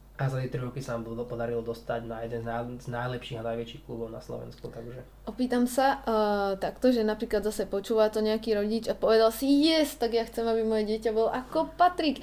Takže chcel by som ho prihlásiť na takýto triatlon a vy to máte napríklad ako krúžok, že sa zaplatí za pol roka, ja neviem, strieľam od boku uh, tisíc eur za 5 mesiacov, že máš krúžok že si iba kúpia bicykel a niečo na plávanie, ale ja neviem, dráhy a všetko už majú zarezervované, alebo to robíte tak, že teda vlastne aj díky tomu, že robíte to individuálne, píšete tie tréningové plány individuálne pre každú osobu, tak si ty ako trenér alebo vy ako trenéri beriete nejaký mesačný poplatok za vaše hodiny a odmakaný. Máme, máme rôzne služby v klube, samozrejme, že nie všetci majú individuálny tréningový plán, Fungujeme na členskom poplatku mesačnom, to znamená, že my máme stabilný režim plaveckých jednotiek, atletických jednotiek, cyklistických jednotiek a aj posilovne. A ten sa samozrejme mení podľa obdobia, to znamená väčšinou je formulovaný na 3 až 4 mesiace, to znamená jesen, zima, potom jar a leto je, je takisto samotný režim. A to znamená, že človek si zvolí, koľko tréningových jednotiek chce absolvovať v mesiaci a podľa toho má výšku členského. Je, že inak, iné členské platí človek, ktorý trénuje s nami 5 krát do týždňa, ako človek, čo trénuje s nami 2 krát do týždňa napríklad. Hej. Mm-hmm. A uh, potom samozrejme je tam väčšie množstvo benefitov, rôznych partnerských zliav a tak ďalej v rámci, v rámci komunity. Takže to členstvo zahrňa uh, viacero veci. A pokiaľ ten človek chce mať nejaké ambície, môže si dať si uh, požiadať o individuálny tréningový plán a potom ho pripravujeme na určitý z pretekov, či už to len dokončiť pretek, alebo či v nejakom časom horizonte, v nejakom čase dokončiť bežecký pretek, alebo nejaký triatlový pretek, mm-hmm. takže je to... Stanoví sa plán. A to tak, stanoví sa plán a, a ten je formulovaný a tvorený. A potom robíme vlastne, mm, ako som spomínal, sústredenia na Malorke napríklad. Teraz ideme na 3 týždne na Malorku v koncom marca, začiatkom apríla. Takže tých služieb je tam viacero a sú platené na mesačnom členskom, mm-hmm. to znamená. Jasné, pretože ja som sa teraz stretla s tým, že napríklad niektorým rodičom sa zdajú výšky príspevkov na, ja neviem, na basketbal, na lezectvo alebo na niečo proste drahé. Vieš, a mm-hmm. oni zabúdajú na to, že tam majú podporu fyzioterapie, majú zľavy tuto na stenu, tuto, tuto, tuto a majú trénera, ktorý píše tie plány. Takže keď vy máte nejaké takéto profi dieťa, e, ktoré proste má nejaké možnosti, že v budúcnosti by sa dobre umiestňoval. Koľko stojí tréning uh, priemerne, keď to spriemeruješ na ten mesiac pre neho? Uh, znova hovorím, je to záleží, koľko tréningov absolvuje, ale napríklad čím viac tréningov, príkladová štúdia, hej, uh, keď mám jeden tréning do týždňa, to znamená 4 až 5 do mesiaca, záleží aký je mesiac, mm-hmm. tak ten človek u nás platí 40 eur mesačne. A v tom má uh, vstup na bazén, v tom má plaveckého trénera. To je lacné. Alebo, to je lacné. Ja, my, my nie sme drahí zatiaľ. Mali by ste sa oceniť. Hej, hej, no, ale akože uh, je to o tom, že my sa snažíme robiť ten šport dostupný. On je, on je sám pomerne... Náš klub uh, nezarába na členských poplatkoch, ale v podstate uh, na individuálnych plánoch ano. a keď im robíme sústredenia a takéto veci. Hej. To znamená, ale že... tak poďme k tomu, že keď máš proste dieťa, uh-huh. ktoré fakt je talentované, alebo vidíš tam, že tam je proste nejaký rast a chodilo by 3 až 4 krát týždenne s vami na tréning, plus uh-huh. by ďalšie 2 dní trénovalo samo podľa vašeho tréningového plánu. Tak to už sme na čiastke za mesiac? To sme na čiastke za mesiac, no a keď je to veľmi talentované dieťa, ako máme v klube napríklad Dominika Ivančíka, mm-hmm. ktorý je veľký talent, tak on má benefity, hej. to znamená, že už Lebo má nejaké robí výsledky, reklamu. robí reklamu a v podstate máme s ním nejaké iné podmienky nastavené ale bežne, keď o, za 5 tréningov do týždňa máme buď 125 eur mesačne alebo 115 eur mesačne, je to nejakých 25 tréningových jednotiek. Mm-hmm. Čím viac tréningov máte mesiaci, tak napríklad nevychádza to 10 eur na tréningovú jednotku, ale vychádza to 8 eur na tréningovú jednotku, mm-hmm. hej, príkladová štúdia a individuálny plán o, mesačný, znova záleží, máme rôzne formy individuálnych plánov, sú také osobnejšie aj menej osobné. Osobnejšie, o, také, taký ten osobnejší stojí momentálne 139 eur na mesiac, mm-hmm. to znamená, že každé dva týždne spolu komunikujeme cez telefón, každý týždeň ten človek dostáva o, spätnú väzbu cez určitú cez platformu a, a tak ďalej. Takže... To je stále aj tak málo podľa mňa. Nie je to veľa, nie je to veľa. No. Hej, lebo uh, viem si predstaviť, vieš, lebo keď ty si trenér, mm-hmm. večer prídeš zo svojej roboty po svojom tréningu a musíš si sadnúť a hodinu alebo hey, až dve mm-hmm. niekomu vlastne písať plán a kontrolovať to, ako on to vlastne otrénoval, tak to si myslím, že to je lacné. Že tak, sa, že, tak. Že, že ste... každú, ja to nastavím tak napríklad, že každú nedelu formulujem mm-hmm. tie plány. To znamená, že vždy si sadnem nedelu na 5 hodín, 6 hodín za počítač a takisto ja sa snažím, ja nemám veľa športovcov, to znamená, že mám kapacitu do 15 ľudí uh-huh. a to, niektorí majú väčšie balíčky, niektoré menšie balíčky. A jasné, že s tým väčším balíčkom je viacej roboty, s tým menším je menej roboty. A, a v podstate, keď si to človek chce pozrieť tak na 3 to 5 stránke, lomeno ITP, tam je individuálny tréningový plán, tak tam sú rôzne, rôzne formy, sú tam aj sformulované, že je tam potom aj veľký balík, kde je aj stravovací plán, ktorý robí doktor Boris Bayer, nutričný poradca, je tam aj kondičný plán, že dostávate aj online plán, ako cvičiť, to znamená dostávate videá a takéto veci, že je tam väčšie množstvo služieb, samozrejme, že je to už potom drahšie. Ten mm. najdrahší plán stojí 300 eur alebo 315 eur mesačne. Mhm. Ale to už je ako, že tam už komunikuje človek, z, má tam naozaj že úplne komplexnú službu ako, ako profesionálny športovec, sa povedať. Normál, no, normálna cena. No, Nie, takže. Tak, takže, takže tak. OK. Uh, som sa spýtať ešte na doping.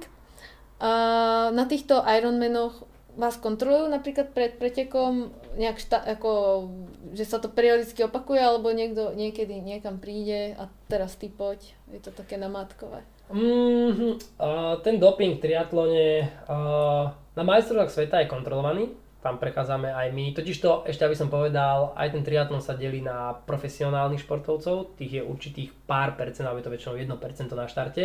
To znamená, že sa profesionálnym triatlonistom stačí len v podstate získanie licencie, ktorú kebyže ja požiadam triatlonovej unii vo zväze, tak ju tiež dostanem. Ale samozrejme potom, že na seba reflexii, že či sa výkonnostne nachádzam tam, kde sú profesionáli. Ja stále pretekám medzi age mm-hmm. to znamená, že medzi vekovými kategóriami No a čo sa týka tej, tej dopingovej kontroly, uh, to je taká téma, že, že stále sa hovorí, že doping je krok pred, pred dopingovou kontrolou, mm-hmm. či už v cyklistike alebo v behu.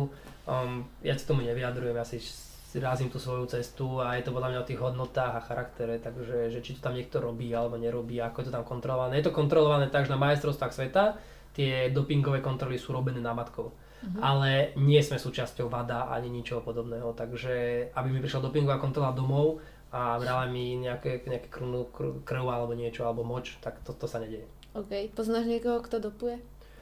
Um, mm. Super. Akože ono sa hovorí, že keď sa stretnem s tými zahraničnými triatlonistami, hlavne po korone, tak sa tam akože šepká, že tá výkonnosť išla šialene hore a že to nie je možné a že aj my age grupáci máme akože, no, nie ja, ale tá elita.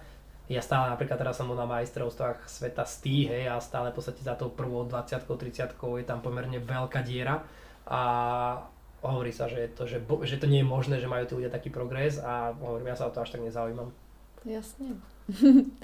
uh, už si bol na majstrovstvách sveta na Havaji, v Utahu. Je to čo si si chcel splniť? Kam vyššie by si sa ešte chcel v triatlone posunúť?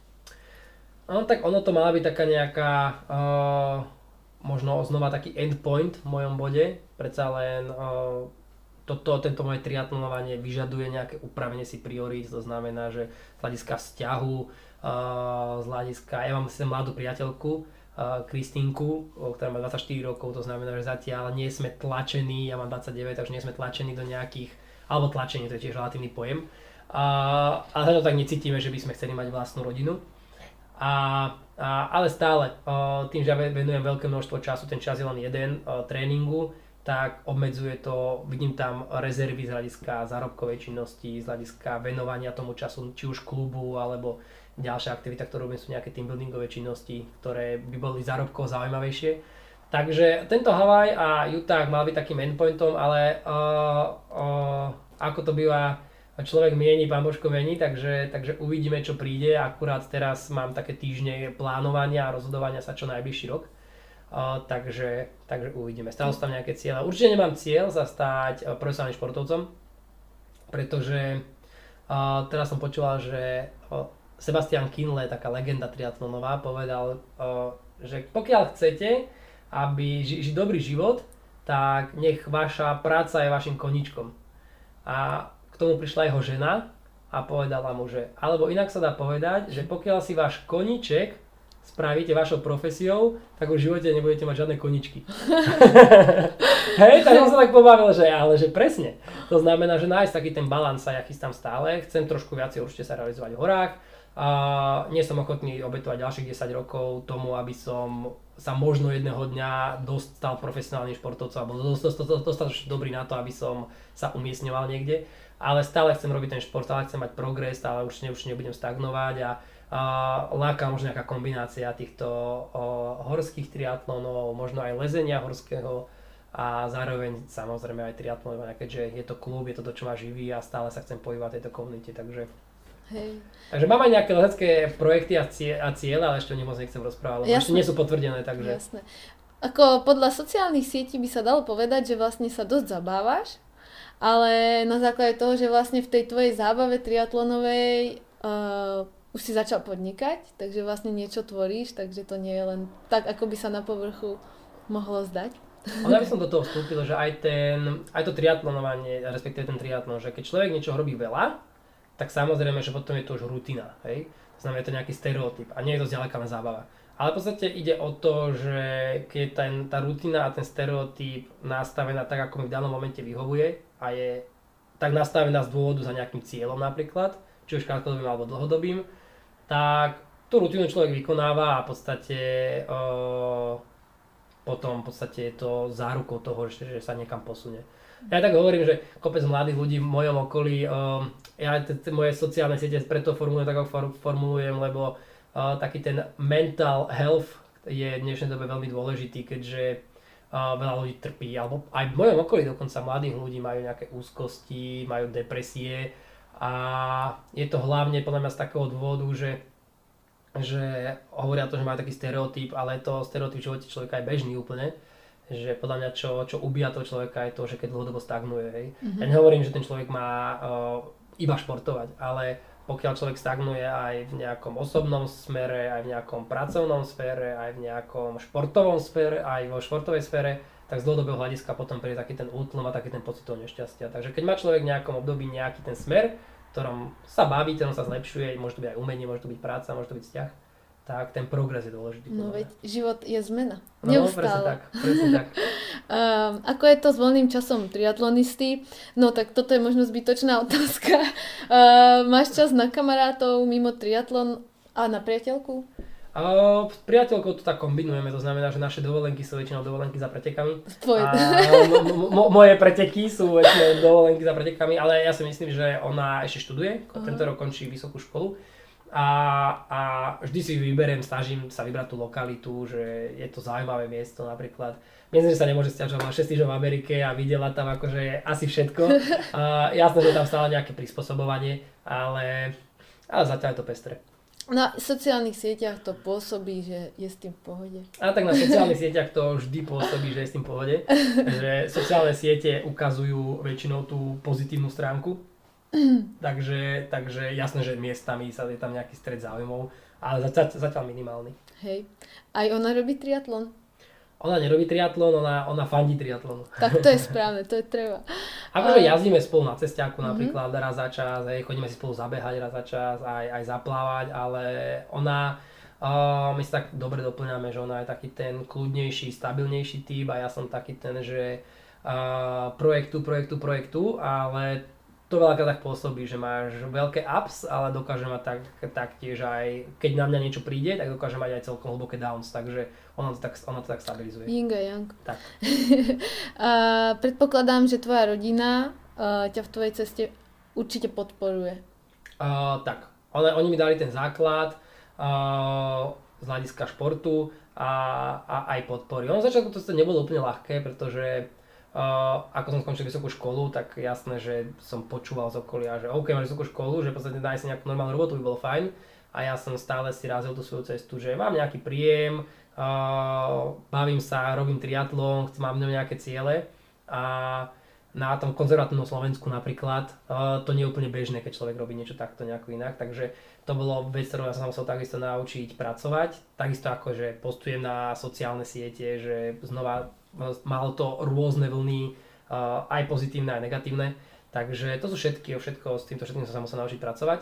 A, ale rodina ma vlastne vždy podporovala. A, a keď aj bola nejaká fáza, že, že tam nebola nejaká veľká podpora, tak nikdy mi nič nevytkli. A to je pre mňa dôležité, že, že keď som prišiel za nimi, takže to bola skôr pozitívna spätná väzba, nikdy to nebolo, že už by si mal niečo urobiť mm-hmm. Keď vám niekto začne hovoriť, že čo by si ako mal, tak je to zlé, pretože, pretože nikto by nič nemal podľa niekoho iného, ale mal by podľa tak, seba. Tak, každý by mal riešiť seba. Tak.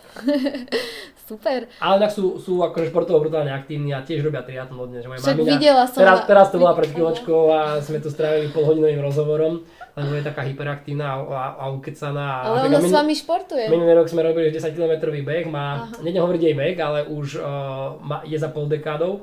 No, a a bežala desinu a zabehla desinu za 46 minút. No to je krása. Akože zabehnúť desinu za 40 A ešte, ešte není taká vysoká a nemá také dlhé nohy. Vôbec, no má 1,55 m, takže... takže to je brutál výkon. No, no, no, takže mám športov aktívnych rodičov a je to dobrý základ. Sú tvoji vzory?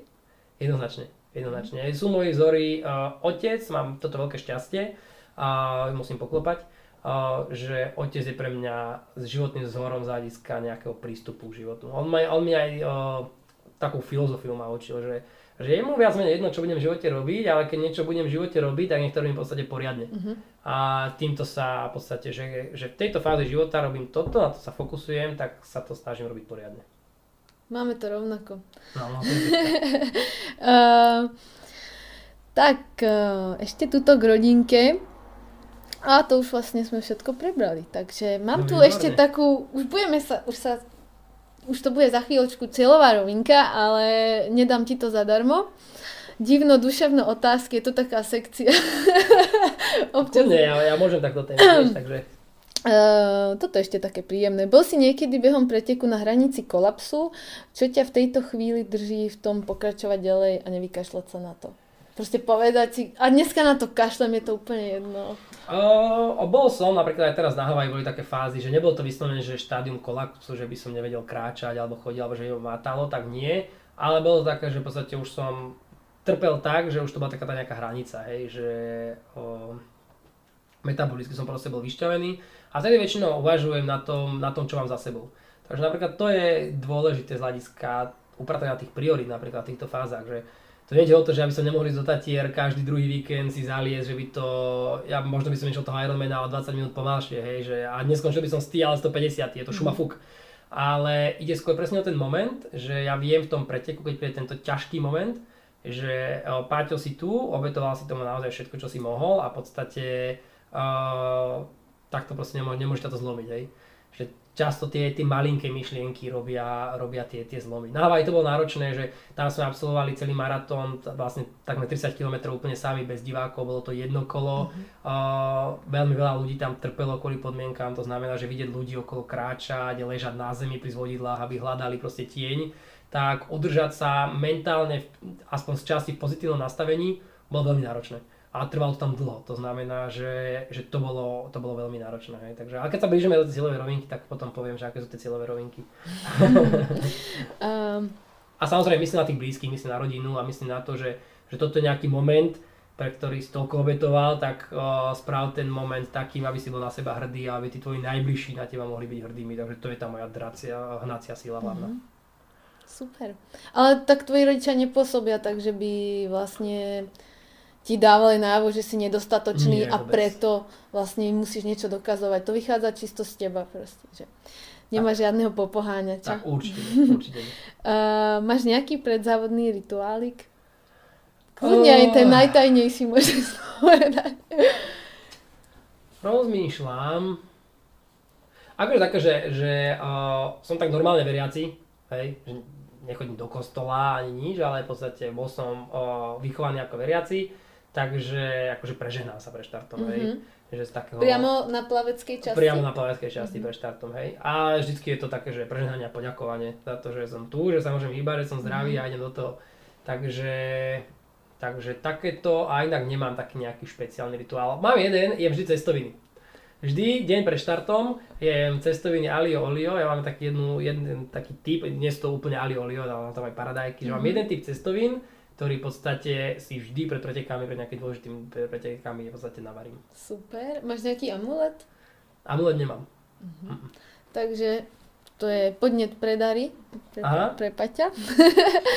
Čo ti triatlon dáva? Prečo si ochotný mu toho toľko obetovať? Úplne v jednom slove. Uh, v jednom slove sa to nedá povedať, ale je to progres. Je to v podstate osobný rast. Hej? Okay. To znamená, že nielen po fyzickej stránke, ale aj po nejakej stránke vlastného sebavedomia, aj po o, stránke, ono to znie, že to napríklad taký, že človek si dá veľký projekt, ja to mám v športe, že dám si niečo, čo sa mi zdá nepredstaviteľné v tomto momente, ale uh, na to tak bolo, že dal som si niečo, že chcel by som to dosiahnuť, ale neviem, či na to mám. A zrazu sa stalo, že ja som to potom v určitom čase, keď som našiel tie spôsoby, ako sa k tomu dopracovať, tak som to dosiahol. A potom to bolo v lezení. A tak sa to deje v triatlone. A potom, keď sa to stane vlastne takýmto, nie že pravidlom, ale máš takúto skúsenosť osobnú, tak potom taká tá jednoduchá fráza, o ktorej sa hovorí, že všetko je možné, keď to mm-hmm. zaumieníš, tak ono to znie fajn, ale keď uh, znie to fajn, ale je ťažko na to, že pripustiť, že dobre, ale že sú tam nejaké obmedzenia. A keď to zažiješ, tak si uvedomíš, že, že ale, ale nie sú. Je to možné. To znamená, že teraz, keď vidím na ulici uh, chlapíka v Lamborghini, Hej, tak akože pred pár rokmi, kebyže mi človek povie, že koľko dobrý Lamborghini, tak by som chcel, tak teraz si poviem, že je to pekný Lamborghini a kebyže som ho fakt, že chcel, tak ja viem, že za tých x rokov, keby som nastavil ako prioritu, tak ako dokážem dopracovať. Uh-huh. Ale len to ako nemám ako prioritu, hej, možno mám Lamborghini. Jasné, Lamborghini nie je dôležité. Presne tak, ale to je, to je tá najväčšia škola pre mňa, že, že to, keď si dáš nejaký plán a dobre ho ro, ro, rozkuskuješ, tak skôr či neskôr sa k tomu dopracuješ. Naprosto súhlasím. Uh, jak mentálne odpočívaš? Odčiarknuté. uh, mentálne odpočívam, uh, to je taká vec, na ktorej ja musím výrazne popracovať, pretože tiež napríklad v tomto roku som sa pozastavil miestami, že som si lahol do postele, nedokázal som spávať, mal som zlý spánok. A to bolo presne takého dôvodu, že žijem trošku rýchly život, že potrebujem odtrénovať, potrebujem sa klubu venovať, chcem sa priateľke venovať, musím nejaký, nejaké projekty napísať, takže uh, sedím na takých viacerých stoličkách, dá sa povedať, že som aj vlastným manažérom, keď si vlastne komunikujem s firmami. A keď žiješ taký rýchly život, tak je v podstate miestami sa ťažké zastaviť. Uh-huh. A pre mňa je najväčšie zastavenie, keď prídem do Čičvan na víkend, tak v podstate tam je taká dedina zastavená v čase, hej, že žije tam 90 obyvateľov, vekový priemer 70 rokov, o 11. večer ti zhasnú svetla a v podstate je tam ticho a presne to je taký ten moment, že že kde spomalíš proste, no. Mm. Takže to, to je pre mňa... Čičmeny sú bombastické. Ten, ten, ten moment, no. Uh-huh. Uh, toto je možno už teraz bytočná otázka, či veríš v Boha? Oh, hej. Každý máme nejakého. Hej, presne tak. Presne tak, ani si ho nedefinujem, ale, ale verím v niečo. Podľa mňa je dobre niečo veriť. Je to znova také, je to, je to, vytvára to nepozitívnu emociu, no, takže Určite. A posledná, či medituješ? A nemeditujem. Mhm. Tak to by ti možno pomohlo s tou mentálnou. Raz, raz, za čas, raz za čas chodím uh, uh, do kostola, akože do kostola napríklad takže na Vianoce. Hej. Mm-hmm. chodím do kostola dvakrát do roka alebo do roka, ale jen tam presne z takéhoto dôvodu, že nie že z dôvodu, že mm, idem do kostola, ale berem to ako takú uh, obrodu duševnú, hej, že som proste v nejakom prostredí, ktorá ma nejako vplýva a dokáže tam byť sám so sebou, nastavím tú atmosféru a je to pre mňa taká určitý spôsob meditácia, keď jasne, že tá meditácia je, je, je niečo iné, ale, ale toto je možno taký ten moment, ktorý každoročne na Svetú Omšu, na, na Vianoce, mm-hmm. podstate tam prídem a nasávam tam tú atmosféru toho. Tak meditácia je v podstate to, že svoj mozog vyladíš na určité vlny mm-hmm. a podľa mňa teda ísť do kostola je super. Ja teda moc nechodím, takisto som, tak, som krstená, vychovaná, tak podobne mm-hmm. asi v tomto ako ty. Ale napríklad cez Vianoce tam chodia proste ľudia, ktorí majú, určite, urč, ktorí majú určité vibrácie. Nejdú tam nahnevaní, pretože uh-huh. predsa je ten štedrý deň, alebo to, to obdobie tých troch dní 24, 25, 26, keď sa zastaví ten čas a vlastne všetci odpočívajú a sú tak. vykludnení. A majú tento vibe, idú do kostola a práve vtedy si myslím, že najlepšie tam ísť, lebo vlastne všetci sú pozitívne naladení a vtedy sa na to dá oveľa ľahšie napojiť ako než keď tam idem v stredu po obede na, na omšu o, o 5. vieš. Súhlasím. Hej, pekná myšlienka, ale máš, máš pravdu. No. Máš pravdu, no. Uh, rady a doporučení alebo odporúčania, neviem teraz, ako sa to povie riadne po slovensky. Aj tak, aj tak, že sú bratia, takže. No.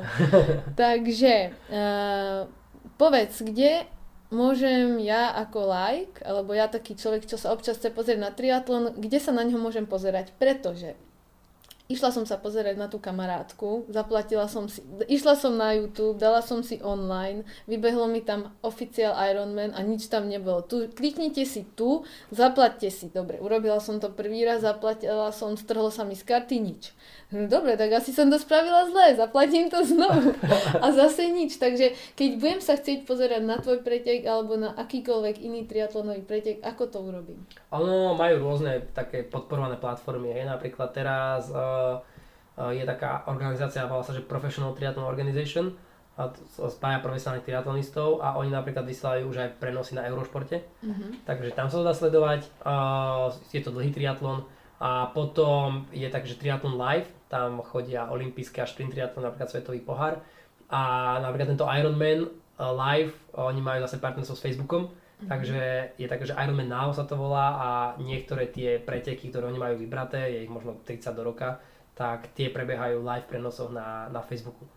Aha. Takže, a sú normálne akože profesionálne zábery, kamery, vrtulníky tam lietajú a v podstate vrtulníky to zameriavajú, zameriavajú len nemajú práva v nejakej STVčke alebo mm-hmm. niečo.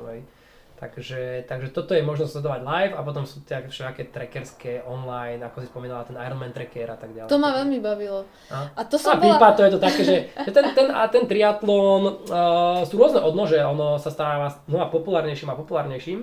A je aj tak, že super league, to je tzv. super špin triatlon, mm-hmm. to znamená, že plávajú strašne krátke vzdialenosti a všelijako kombinujú, menia poradie a je to divácky strašne zaujímavé, hej, to znamená, že ten triatlon sledovať predsa len, keď niekto preteká najrychlejší na svete momentálne pretekajú niečo málo pod 8 hodín, tak sledovať 8 hodín, jak niekto bicykluje a beha, to nie je to až také dynamické a živé. Tak znamená, že je to skôr pre tú komunitu, ale už sú aj triatlony, ktoré sú divácky zaujímavé a tie sa dajú sledovať aj v telke a tak ďalej. Hej, ale v tej aplikácii máš super vec.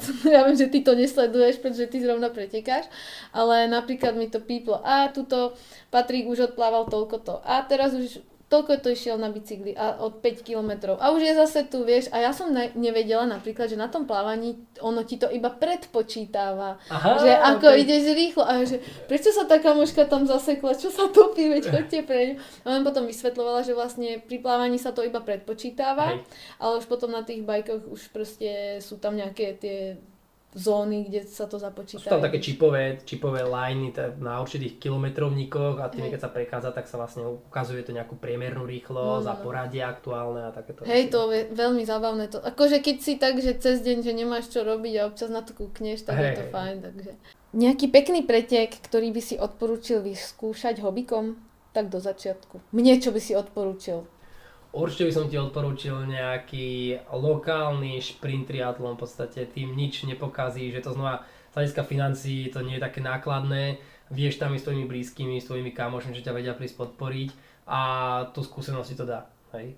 A potom, keď už si budeš vyberať nejaký, že vieš, že to začne baviť a budeš si, že OK, že chcem si vyskúšať nejakého polovičného Ironmana, tak uh, ti odporúčam možno zainvestovať do preteku oficiálneho polovičného Ironmana. Ten, ten zážitok je o mnoho komplexnejší. Hej. Znova je to o tom, že čo človek hľadá, čo potrebuje, lebo tých uh, triatlonov aj dlhších vzdialeností, či už na Slovensku, v Čechách, aj všade po svete je pomerne dosť ale tá úroveň nie je až taká pompezná ako na tých Ironmanoch. To znamená, že zaplatím si o 150 eur štartovné naviac a v podstate idem tam už 2 dní pred pretekom, už tým žije celé mesto, je tam proste ten obrovský finish line, je tam 2000 alebo 1000 ľudí na štarte. A keby som tomu obetoval toľko času a často aj toľko financií, tak človek si to odniesie taký komplexný iný zážitok. No. Takže, a potom už, čo človeka láka, ja, ja som takého názoru, že, že si pozriem napríklad lokáciu, a do budúcna tak budem robiť do budúcna tiež v živote, že nájdem si nejakú lokáciu, že teraz napríklad Rwanda, hej, v Afrike uh, je nový polovičný Ironman mm-hmm. vznikol, tak do Afriky, že možno tam pôjdem s Kikou len tak, že si odpretekám a potom tam pobudem týždeň a trošku sa zoznámim s krajinou. Takže... Jasne. Ako uh, není nad to, ešte keď si hovoril, že, uh, by, že skúsiť si ten oficiálny pretek Ironman, tak uh, napríklad ja som bola na nejakých tých horských behoch. Inak je to v Česku, na Slovensku napríklad na Liptove super pretek a tam to žije, je to úplne skvelé vlastne.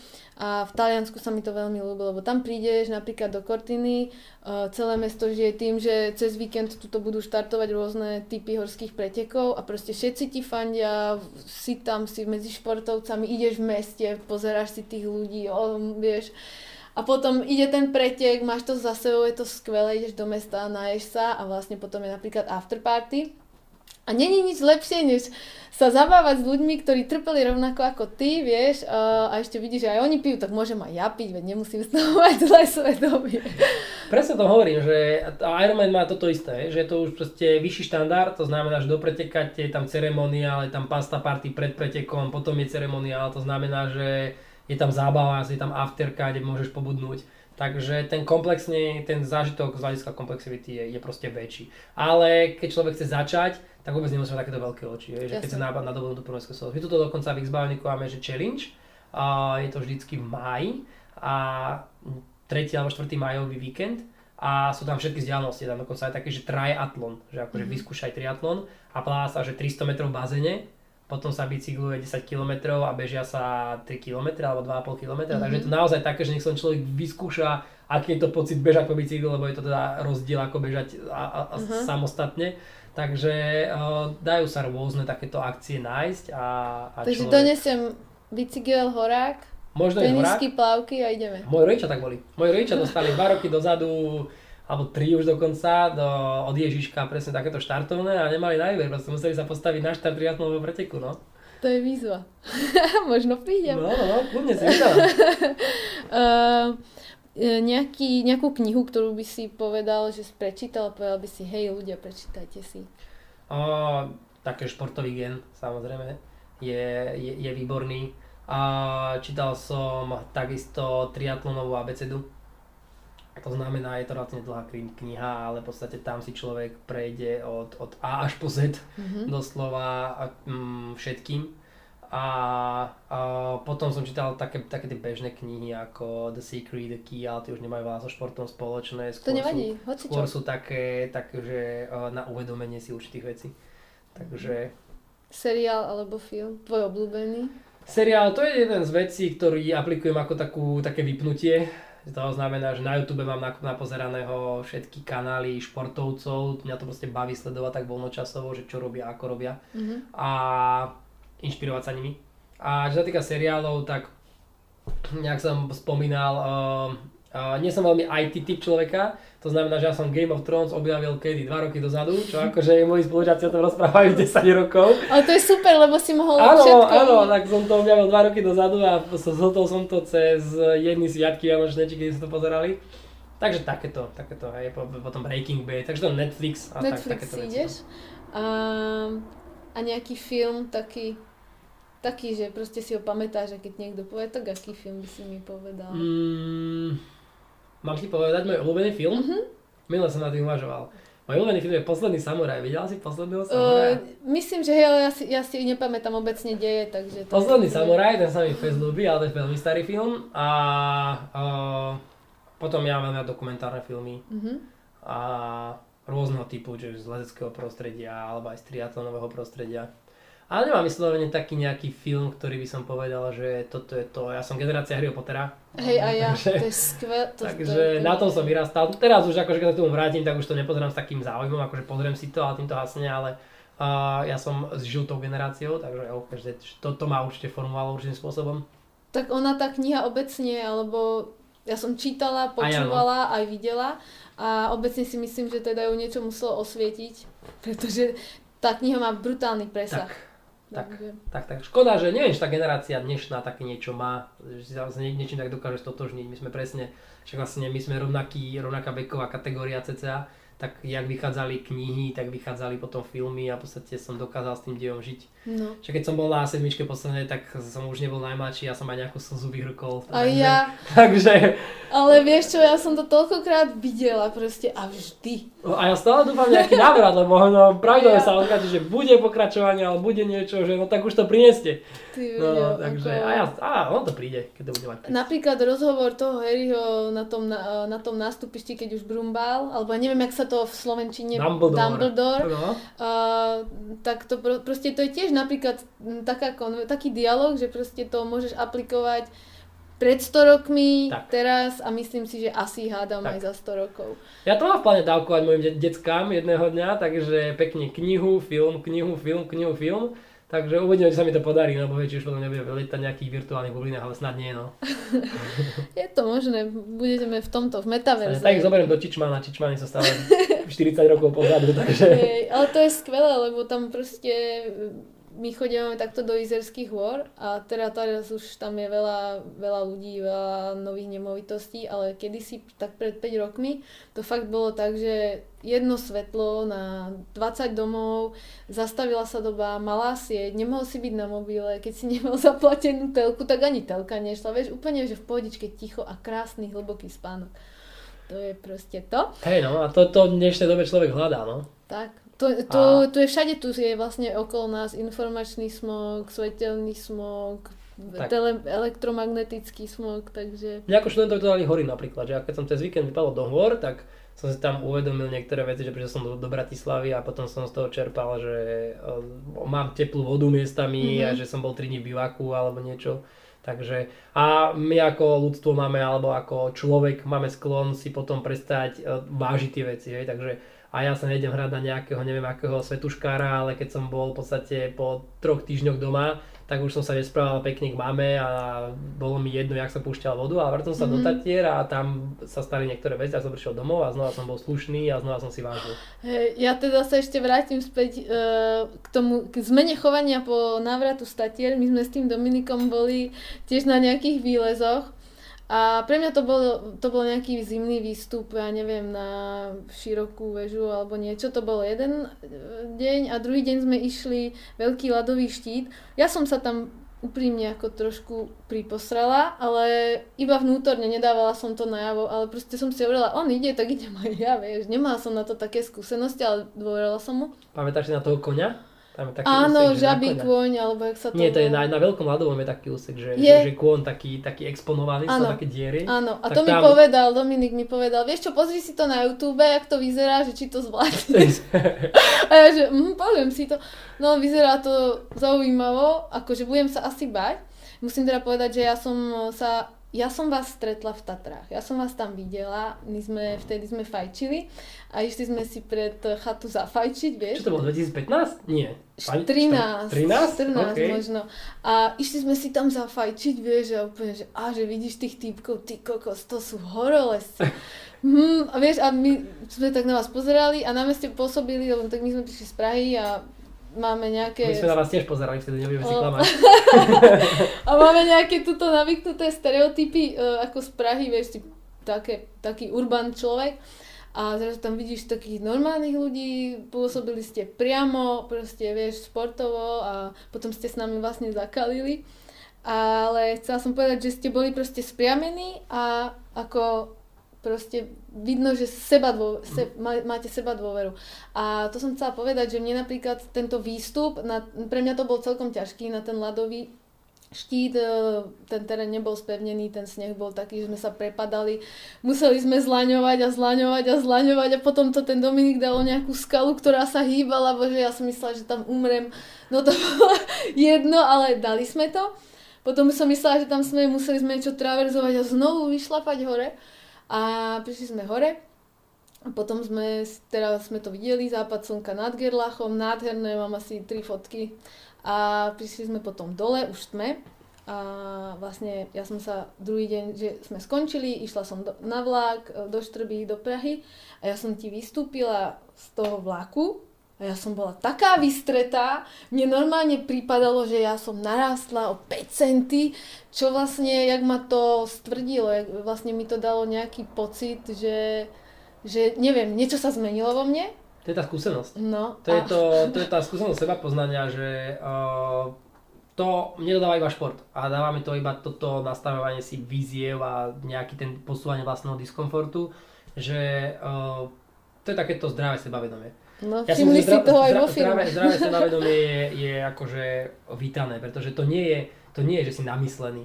To je, že si máš nejakú sebahodnotu a mm-hmm. si si vedomý svojej sebahodnoty. Aj. Takže uh, podľa mňa by ho mal mať každý, lebo každý na to máme, len otázne, či to každý sebe spoznáme. No, no jasne. Ja už teraz viem, že tam asi nepôjdem znovu. a ak tak možno na nejaký letný výstup, ten prechod, ten kôň, to bolo to bolo zaujímavé. Mm-hmm. A mhm. teraz už viem, že to, že som vysela na ňom priviazaná, by vlastne spôsobilo len to, že spadneme obidvaja. Ale nejak sme si verili. A to, jak ma to narovnalo, aspoň minimálne na, na ďalší mesiac, to mm-hmm. bolo proste, to bol brutál ten pocit. To... A to je to odhadnutie toho, vieš, že napríklad ja tiež keby absolvujem celého Ironmana možno za 3 roka, tak sa reálne dokážem za 3 roka za ne pripraviť a nie za rok a pol svojho prvého, ale by som si z toho, by, by to nebol uh, tá kombinácia toho pozitívneho a negatívneho zážitku mi nebola taká, ako je teraz mm-hmm. a možno by som to zabalil a ubral by som sa iným smerom. A nedalo by mi to to, čo by mi to malo dať. Hej. To je bol s horami. Ja som v podstate ne, neodhadol som to určite v jednom momente, preto som mal také pocity, ako som mal ku koncu, čo je obrovská škoda, lebo hory majú strašne veľa čo ponúknuť. A, a na určité obdobie proste som musel z toho odísť, vieš. Mm. Takže, takže taká tá zdravá miera, ale znova nebáť sa to diskomfortu. To znamená, že aj keď si nastavíš nejaký diskomfort, postupne sa k nemu dopracovať, postupne ho posúvať a, a, a, a, a rásť. Záleží, kto chce vystupovať z komfortnej zóny. Tak, tak, tak, tak, tak.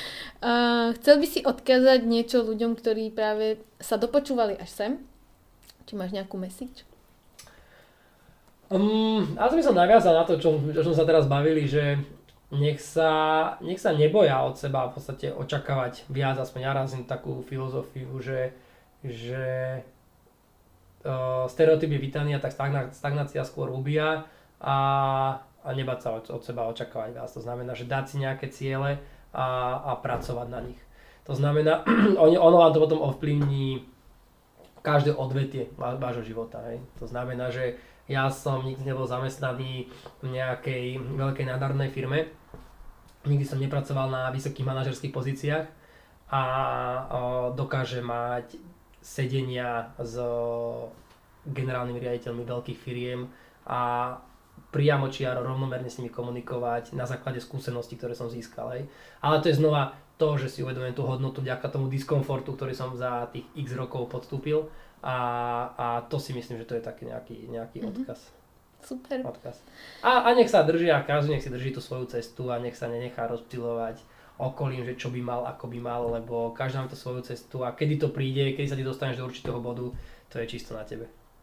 Veľmi krásne ti ďakujem, a ja že ďakujem. si si spravil čas na tento uh, dlhý rozhovor a želám ti, nech sa ti moc a moc darí, pretože si veľmi šikovný, nech si zdravý nech e, vyhrá všetko, čo sa dá a si vážne super.